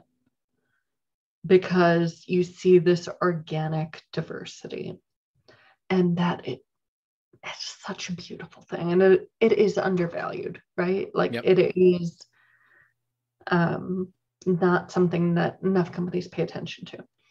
But what we're talking about with development is intentionality, and that's where I come in.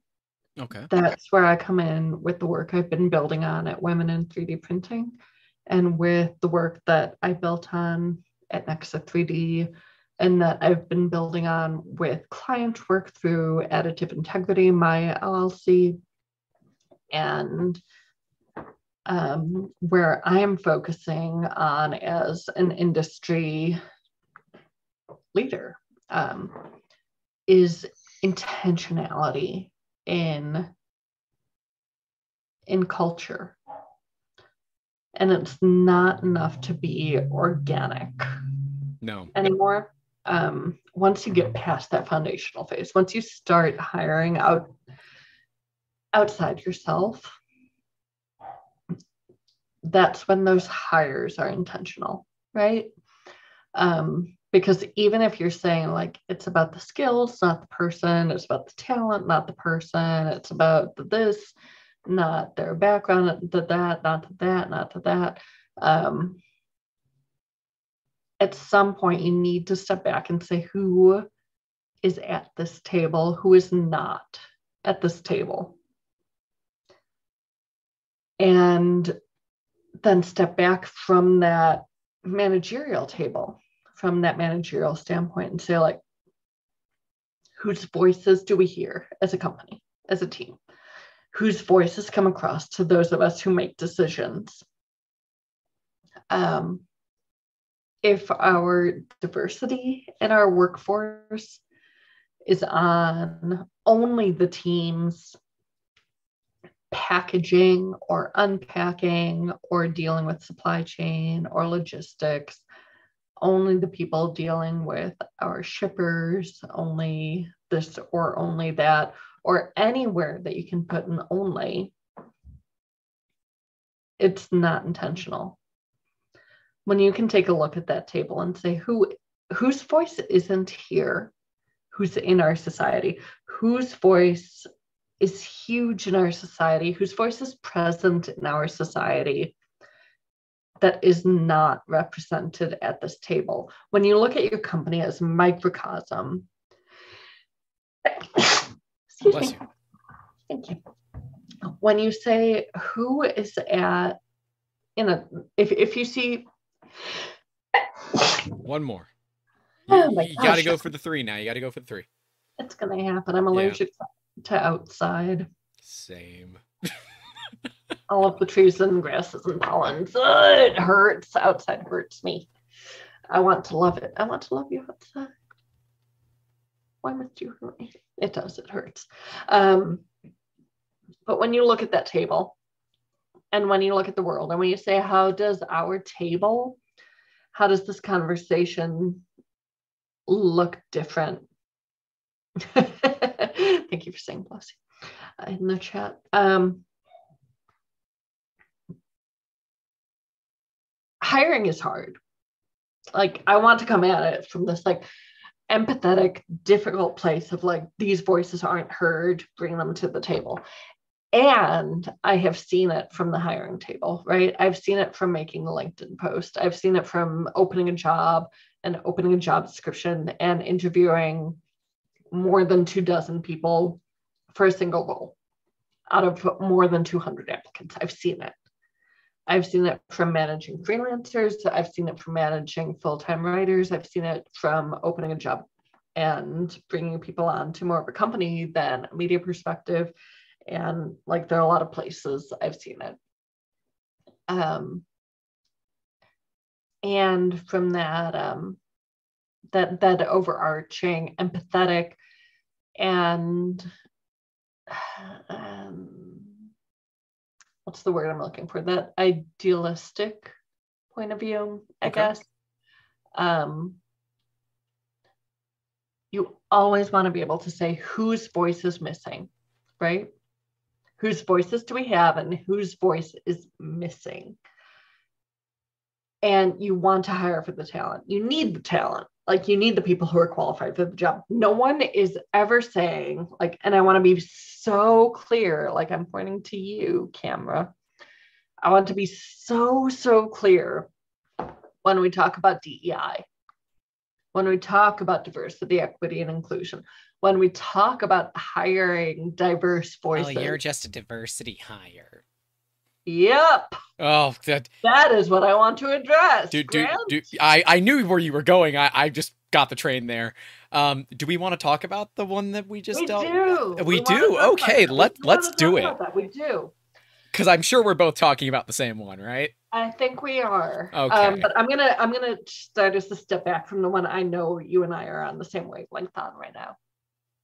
Um, so where I want to start us is mm, two years ago, United, the uh, the flight, yeah, the, the airline company, the, the airline, yeah, yeah, this really large airline, and it is it is the company I fly through.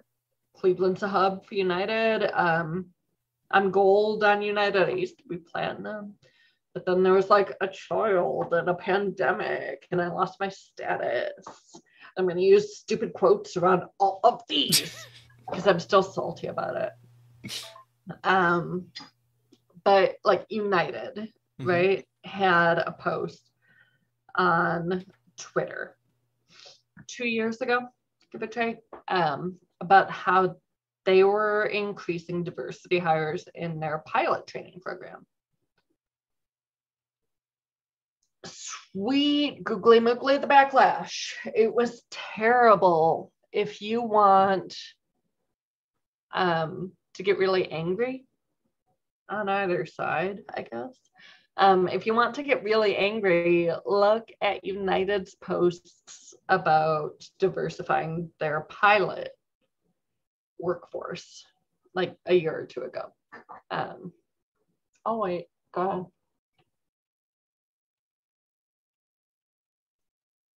Okay, let's see if I can quickly find it. Point. Yeah, like no one's doing it.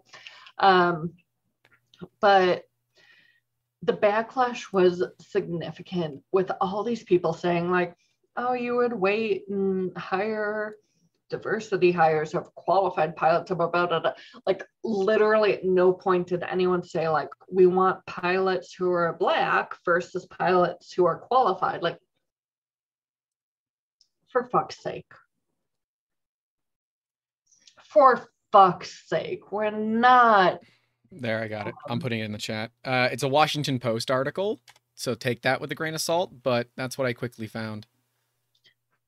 And there's the there's the Twitter post. Okay. Yeah, as expected, the Twitter post is in there too, so thank go you. Go read through the comments um, at your own risk. Like, it's just a mess. And like, at no point did anyone say, did anyone from United From United say, did anyone from their talent pool say, did anyone from anywhere actually affiliated with this job search say, you will get a job because you are Black. You will get a job because you are a person of color. No, like, you will get a job because you're a qualified pilot. And we're aware of the lackings in terms of demographics of our pilot. They know the statistics. They don't have to lie about it, right? Like, they have all of those. And um, if you think one of the largest U S airline carriers is about to hi hire a bunch of unqualified pilots because you, they fit a quota, you like that's on you. Yeah. Yeah, that, that, that says, it says more about the people commenting than anything else. Like I, I, I'm reading through that Twitter post. And I said, I think this came from a, an, an area of, of, of good thought, but relatively poor execution. They, they, they're... It's rough. It's really genuinely rough. And it's mm-hmm. like, at no point did anyone say like, these pilots won't be qualified. Like, we want to hire people of color, not qualified. No, they want to hire qualified pilots and recognize the value of having qualified pilots from different backgrounds. And I saw this week, you know, a post um, from an airline that had the first, um, the first, like this flight that was only African-American female crew every step of the flight, from flight crew to pilot to my dog's barking at my door again. I can't even hear it. I can't, it won't stop somehow. Um, and I'll just, I'm not going to say it because I really don't need that on record, but I'm going to let Dandelion Yesk here in again. Okay. But it's ridiculous that people think that makes people unqualified.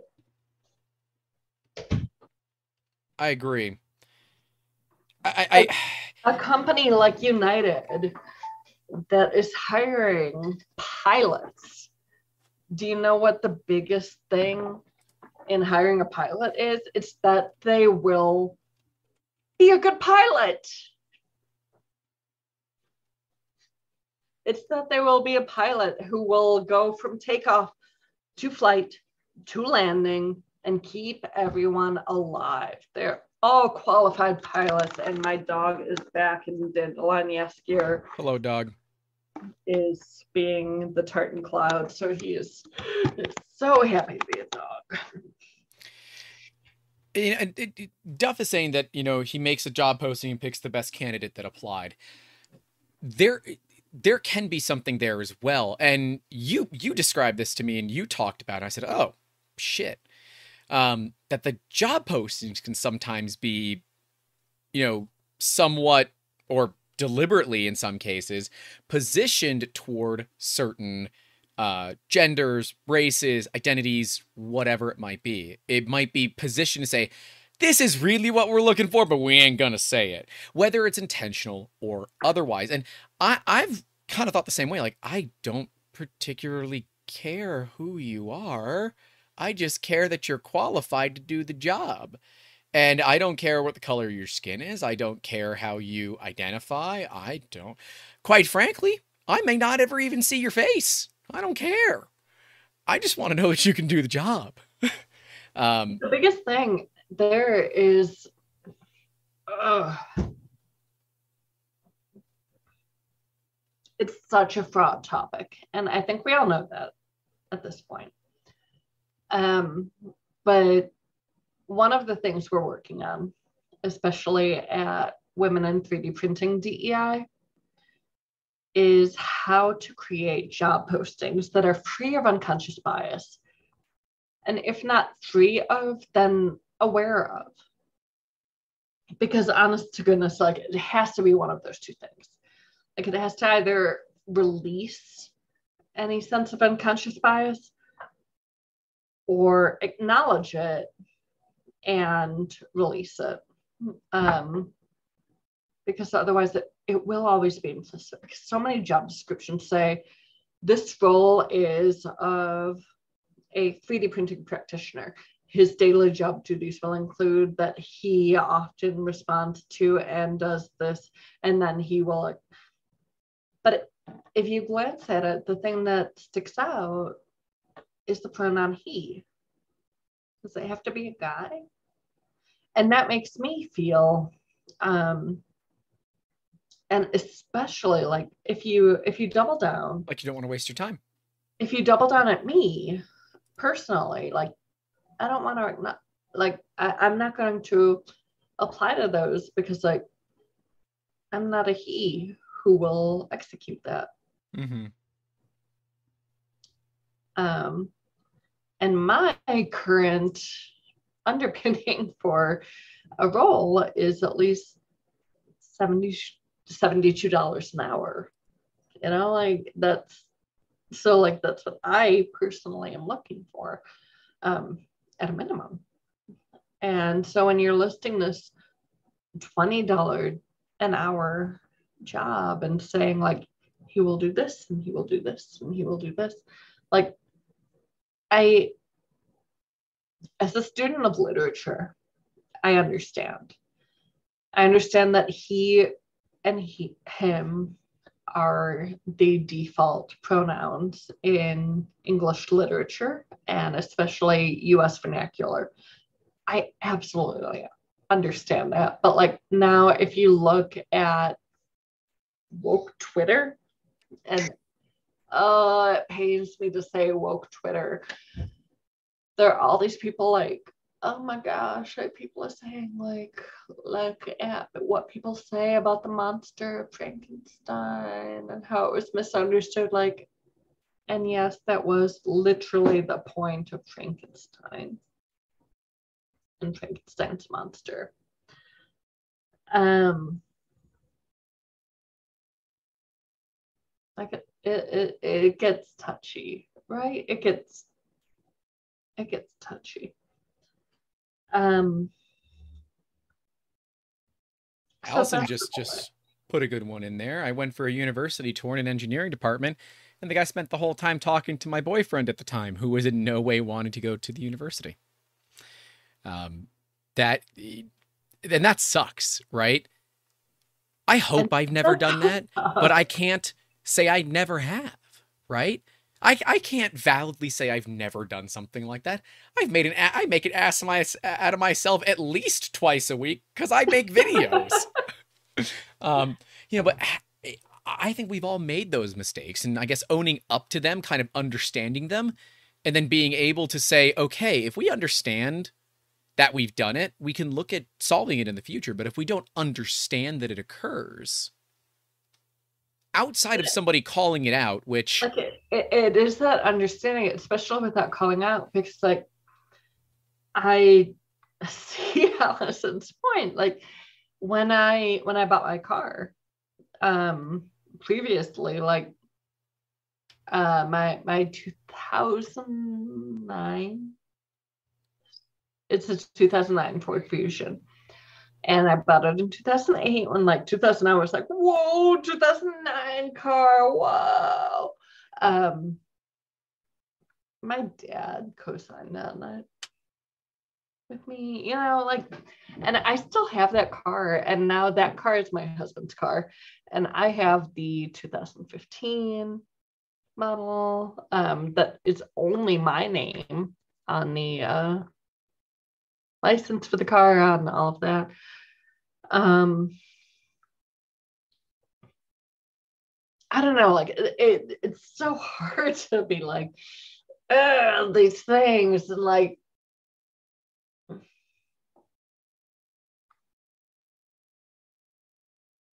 it can be tough. I want to have somewhere to go with this right now. I, I do. I don't like. It's frustrating. It's so frustrating. So like, can you riff on this? Can you just riff on this while I like take a moment? Sure. Yeah. I, it, I mean, it, it is a little bit tougher for me to riff on this kind of stuff, 'cause I am quite literally a white dude.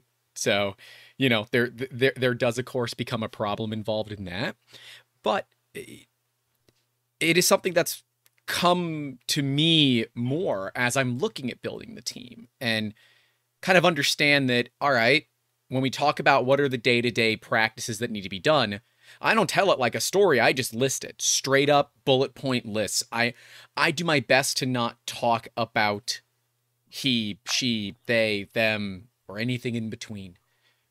I try to make it simple because I don't want to add a bunch of fluff. I include that it is full remote and we communicate via Discord. And we have staff members as young as fourteen and old. That's in the U K. That's our guy in the U K. Crazy brilliant kid. Um, Then we have an, an an older gentleman. I have no idea how old he is. He does not know how to use Discord, so he just emails me. Uh, who is a phenomenal C A D designer. Um, he's got to be in his, at least in his early sixties, early to late sixties. Um, I don't, age is not that big of a deal, but I'll tell you, my dad, who sixty-four, yep, sixty-four, just started a new job in January, and he was afraid to leave his old job because he's like, I'm sixty-four. Everyone's expecting me to retire in a year. Who the hell wants to hire me? Um, so that, that has been, that was something that he dealt with, but now he's got a really great job and he loves it. You cut your camera, by the way. Hello. Okay. You all right? Yeah, I just need a minute. No, you're good. It's obviously an emotional thing, right? And as a, as a white guy that's never needed to consider it in my life, I think that it's something I've been privileged to have. And it's nothing I've ever considered when I've been building a team. That's why I wanted to have this conversation, because it's a tough one, because it's awkward as hell for me, because I don't know if if what I'm going to say is going to be good or bad, or if I'm going to obviously show that I'm part of the problem or obviously show that I'm not, because I legitimately don't freaking know. I think a lot of people sit there and kind of agree. Now, I'm similar to Build on Sound, uh, where they said earlier that they don't particularly care. Just don't make it anybody, don't make it a problem for anybody else. We're cool, right? If you want to change your gender while working with us, if you want to change your identity while working with us, let me know. Let the staff know in the way that you want to let them know, or don't. Honestly, if you don't communicate with them, you don't got to let them know if you don't want to. Whatever makes you comfortable. Um, ultimately, for me, it's what makes people comfortable. That's what I care most about, because I want to have a team that looks at me. I've legitimately had a staff member tell me this. Grant, how can I help you grow this business so you can make me an offer so I can quit my day job and come work for you full time? And that makes me feel really good as a manager, but that also worries the hell out of me that someone's going to come and offer much more money than I ever could and take them away. Um, it, it, So I don't know if that's a proud, you know, proud papa moment, if you will, uh, or if that's me just saying I've just made a place where they feel comfortable. I, I honestly don't know. Um, Allison says, I guess it's stereotypical jobs that we have problems with. For example, male nurses are traditionally less common, but they are no less able. This is true. Um, I'm, Allison says that she's forty-four, and even though she may have her master's in material sciences and engineering, she can't get into it because no one would ever give her a chance to get the experience. Um, that is totally fair. And that sucks. And I don't understand why it's like that. I don't give a damn what people's age are. I just want to help them. A good manager to me is someone that says, I want to help you get from where you are to where you want to be. And if that where you want to be is a partner in this business, helping me trudge through the mud every day, and we're pulling the, the, the cart together, or this is a stepping stone for you. Maybe it's a summer internship. Like we had a summer intern from Ringling who um, they're back in school. Maybe they'll come back in the next summer. I don't know, but they certainly had a ton of fun working on some crazy products for some really cool clients. Um, and I, that was a stepping stone. We knew it was a stepping stone from the beginning. So we set it up like that. How can I help you look the best? And we had a meeting with one of the largest companies in Florida. And I said, hey, by the way, this person is an intern. If you like the way and the work that they do, consider reaching out to me or them, and we can set up an interview, because they're going to be looking for full-time work. And quite frankly, I can't afford them when they do graduate college. They're going to graduate from Ringling with a, with a visual, uh, like a, like a visual arts effects degree. Uh, I cannot hire someone that does that. It is way too above my pay grade to be able to do that, but this company absolutely could. And they seemed interested. That's my job as a manager, is to help people get into that next step, I think. Um, and I think it's sad that Allison has gone through that, because Allison, if I had a place for you, we've talked before, I would hire the hell out of you because you are crazy qualified. And unfortunately, it is old school companies that don't give people the time of day. Um, Built on Sound says, Grant, how can I help you as well in the same way to get a job that makes me happy? You know, the big deal with finding a job that makes you happy is finding someone that you can relate to. In my opinion, again, the, the expert is taking a, a minute. So this, the, this is me back solo mode here. Um, to me, it's about being comfortable, right? I need people to be honest, open, and real with my team. I've had some personal things go on, which I do not want to discuss. Um, the team know that something has been going on. They know that I'm going to need some time, and they know that I'm going to be less active in my Grant's Rants channel. They're aware of all of this. And I said, if, if you guys, you know, if you, if you care to reach out, that's fine. If you don't, it's totally fine as well. I am not asking people to reach out. I am just alerting you to what is, you know, going on. And quite a few of them reached out, and I said, okay, some of them know, some of them don't. Um,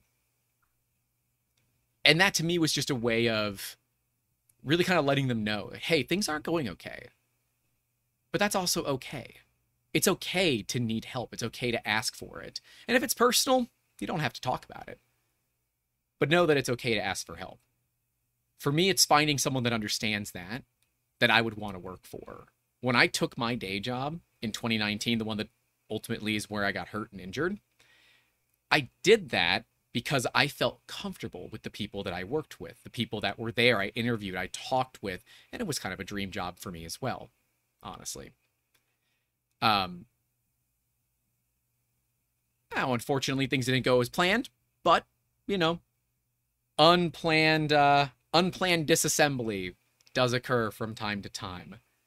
Um, let's see. Allison says she's just about to start a job as a trainee in a different field altogether. I hope it's still one that you're going to enjoy, right? That's a big thing. You doing all right, Sarah? Okay. Just want to make sure. Um, I, I know it's a tough subject to talk about. I know. Um, so what are your thoughts on some of the, because I, I know you can hear me. Um, so what are your thoughts on what I've been saying? Uh, this is such, they're such big topics, right? And I feel like the difficulty is this, like, everyone feels like this, eh, there's this disconnect, right? Just just go for it. Run. You got this. Every, everyone feels like there's this disconnect, right? Between employer and employee. And, like, is it employer and employee or employer and employee? Or, like, where do they meet, right? And everything that you've been doing and everything that everyone in A M has been doing, um, where does it equalize, right? Um, where does this, um, where does this moment equalize between talent and talent seeker? Is, is, is that the right phrase? Is that the right moment? Seems like it to me. So there's this, there's this moment of, like, we need, uh, because, like, uh, like what's so frustrating, what's so frustrating to me is that it's not employer and employee. It's not boss and employee. It's not this and this. It's not this and this. It's not, like, this is why you like startups solution, bigger than big businesses. It's solution seeker and solution provider, right? And so much of what we as additive manufacturing, as advanced manufacturing, are going for is uh, is so it's not even solutions neither. Like, it's not that linear, but it's that the fact of so many people who need these solutions and so many who would benefit from these solutions are so risk averse, right? Like, it's that so many of these companies are so risk averse. So many conventional engineering companies, so many solutions providers and service providers and final solutions companies, like so many Lego and like, ugh, like I shouldn't even be naming the end users, like so many of these companies that have these advanced engineering groups, like they are risk averse because they're engineering first, right? Um, they need to discover the highlights and the R O I and the benefit and the impact that it makes on their sales to integrate additive manufacturing, to integrate advanced manufacturing, to integrate any non-traditional manufacturing technology. Uh, like, uh, it's so frustrating because so many of these, like, I, the I literally I deal with this. It's why I don't bother going to manufacturing facilities anymore. The amount of times I've been cussed at and called a communist when calling, you know, C N C milling shops, talking to them about how I can save them money and be able to reduce the, the strain on their workforce. And then they yell at me and call me a communist and some political slurs before they hang up the phone, is why I've just written off that entire market, because it's just not something I want to deal with. Um, now, I, I'm in a port city, so that should be very... Port cities traditionally have more manufacturing than most because the the companies support the ships. Um, and that is that is toxic in general. And as a business owner, they should be my best customers. I, C N C milling shops should be my absolute best customers. But they're not. And I've given up. I have one that I love to work with, and he is one of my favorite customers. Um, and I talk publicly about him. His name is Mike, Spectrum Custom Molds and Manufacturing. Um, the guy is so open to just being real with people. He, you know, he and I talk. He calls me darling. Um, that's the relationship that we have. Every time I call him, hello, darling. Uh, and we we laugh. And I don't know why that ever started, but it is. And it's just the thing that that we have. And, um, you know, recently we helped him finish a project. And he was incredibly thankful. And that's like, he said, he said, you know, I, I understood what three D printing could do, but dude, this is amazing. Additive manufacturing is going to really change the way we look at this stuff. He said, I think I might be looking at machines. I said, Mike, what you should do is you should look at machines and put them in my shop and I run them for you, because then you don't have to hire someone to do it. And then when your machines aren't busy, I get to use them. It's a win-win for all parties involved. Um, he seems to get it, I guess.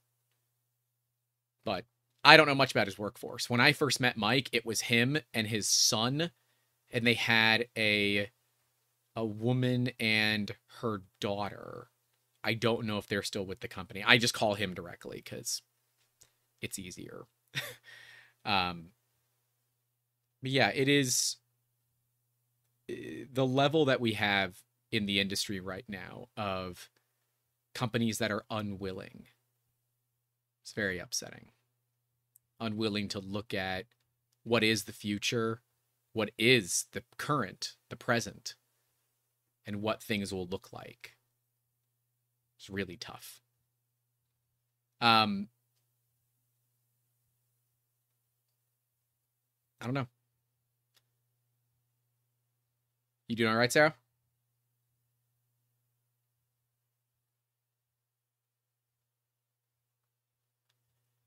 Let's see. People don't want to change even if it's an improvement, or in this case, companies. Well, as Sarah was saying, it's about risk aversion. They believe if they stick to what they know, what they're used to, that they'll continue on that path. And if all they want is a two hundred, three hundred, four hundred, whatever amount of company they're at, and they have no desire to grow, great, go ahead, do it. Don't care. But if you want to grow your company, if you want to grow your team, if you want to work in a direction that is an overall goal for all parties involved, then you need to be considering what is the reality of our situation. Biases exist. Team building is complicated, and nobody is going to make it easy for you. Now, if you do want help with it, of course, as you all know, Sarah is available for work. Sarah three D P at gmail dot com, and that is Sarah with an H. Um, I think we're going to wrap it up here. Build on Sound says, does he have a hello, my darling, as his ringtone for you? I have no clue, but it'd be hilarious if he did. Um, Fix'em Dude says, it's great to find long-term working relationships. I totally agree. Um, long-term relationships to me are what build a team. If people are only using you as a stepping stone, then you should look at why. Why are people leaving? Why is your turnover so high? And outside of summer interns, the last time we had a staff member leave was because Sony poached them from us and offered about five times what we were paying. And at that price discrepancy, I'm not even going to make an offer. I have done exactly what I needed to do as a manager for them. I got them through a time when they needed it, and I got them onto a better company where I believe they are still working with Sony as a director of community development. They were our director of community development for uh, like six months, um, and absolutely phenomenal at what they did. Um, and I am still salty about uh, about Sony taking them, because I was so excited to finally have a, a community director. But damn, that that's got to be pretty cool, right? That's got to be pretty cool. Um, let's see. We have some other comments. Duff says, when I was in I T, both my supervisors were female and they killed it. One of them did have to bark to get respect from the guys. This is in the rail industry, so lots of old school there. Yeah. I hate to say that that's expected, because it shouldn't be, but it is. And I know that I'm part of the problem. I'm part of the problem of, I don't, I know there are biases that exist. I just don't understand them. That's why I've wanted to have a talk. I wanted to have a specific D E I podcast for a long time, uh, specifically with Sarah and S J. Those have been like, because maybe if I can get Alex, I have the, the friggin' trio. But then it's like, I'm just going to turn off my camera, mute myself, and let them go, because ultimately they know so much more about this. And I am... I'm the one who should be in the audience listening, because I want to do better and do what I can. One day, I, I, I have to be brave enough to do it. I think that's that's the tough thing, because I know that's a difficult conversation. That is not one I'm going to feel very comfortable with, but that's okay, right? Yeah.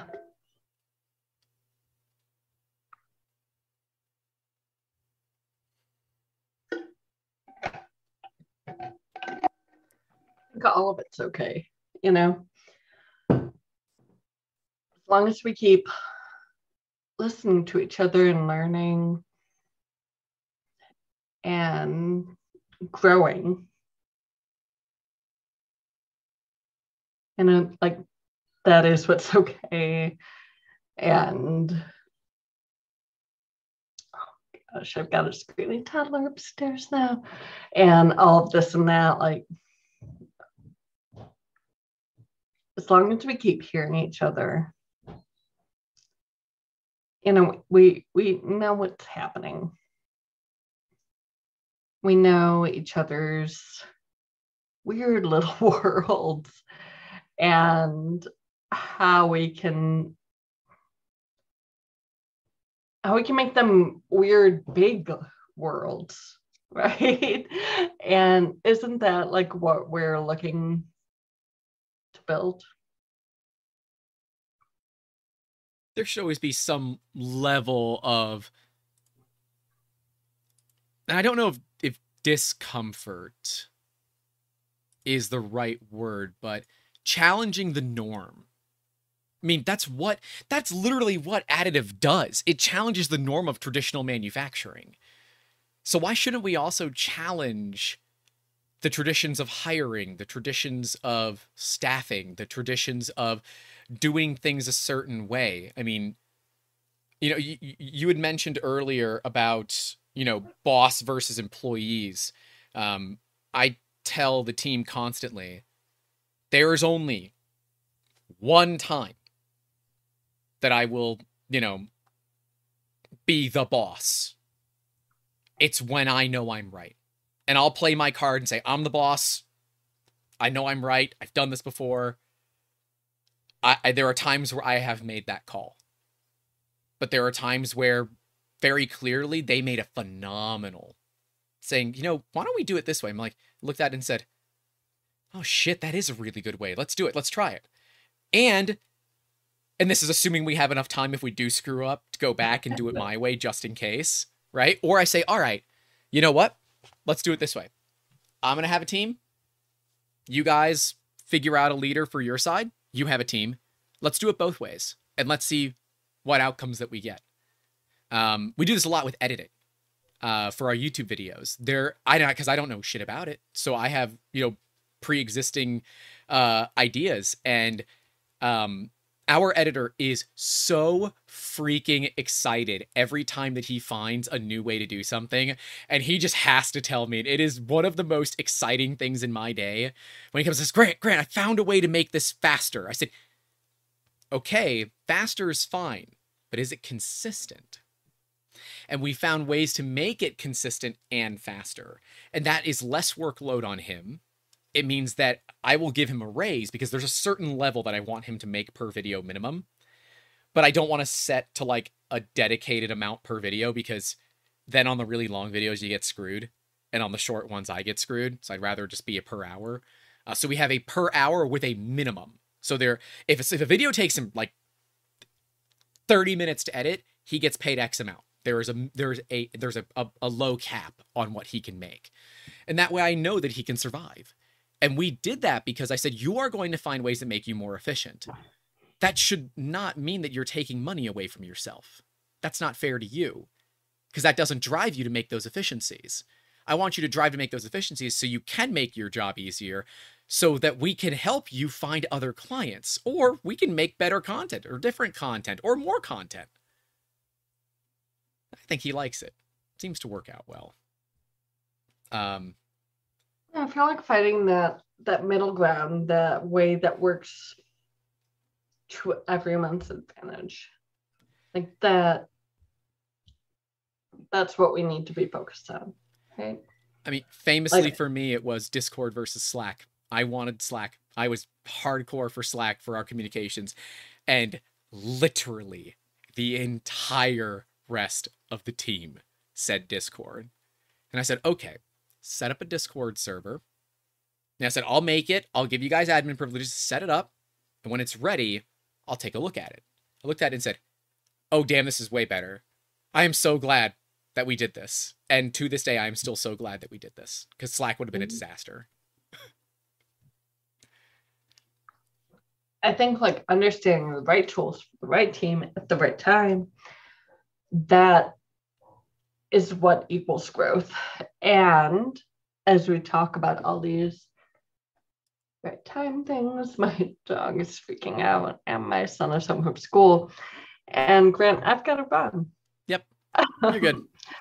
So as we keep looking at all these things, a lot of times that is looking at our stores, and I try to keep down a line, yes, here in my office, but it's not always that thing. I want to thank you for coming out. This has been awesome. Um, these are some difficult conversations that need to be had, and people need to hear them. So I'm glad that, um, you know, we can talk about it very openly and very frankly. And I hope that uh, anyone that looks at this in the future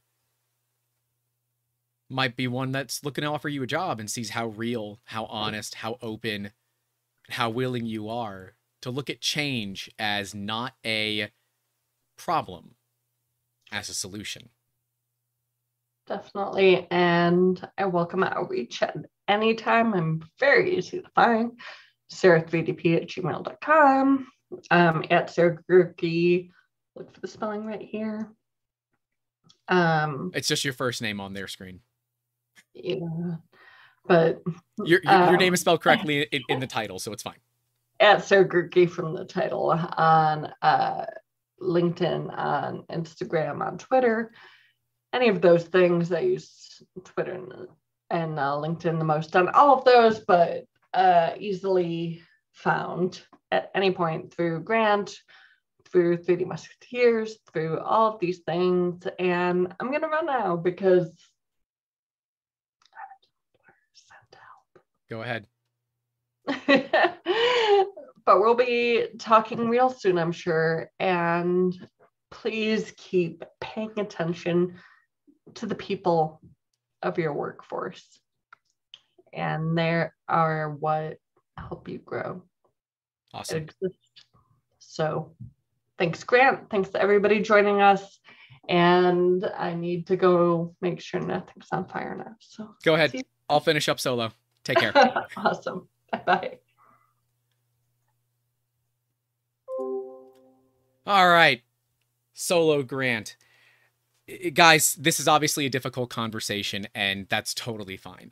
Um, it's not meant to be easy. It's not meant to be fun. It's meant to be effective. And um, team building is one of those that is complicated. It is not as easy as people might think. And it's even harder to get people that are going to respect you and stay with you and not leave you in two years. Sarah is a wonderful person. I highly recommend that you all reach out to her um, via Twitter, uh, LinkedIn, or if you want, just email me and I'm happy to get you guys connected. Links to all that will be in the description down below. But that's all we have for you all today. This was season two, episode fifty-one of the Making Awesome podcast about team building and quite a bit about D E I as well. So stay safe out there. Don't forget to call your loved ones. And as always, keep making awesome. Have a good one. Don't forget to like the stream. See you later.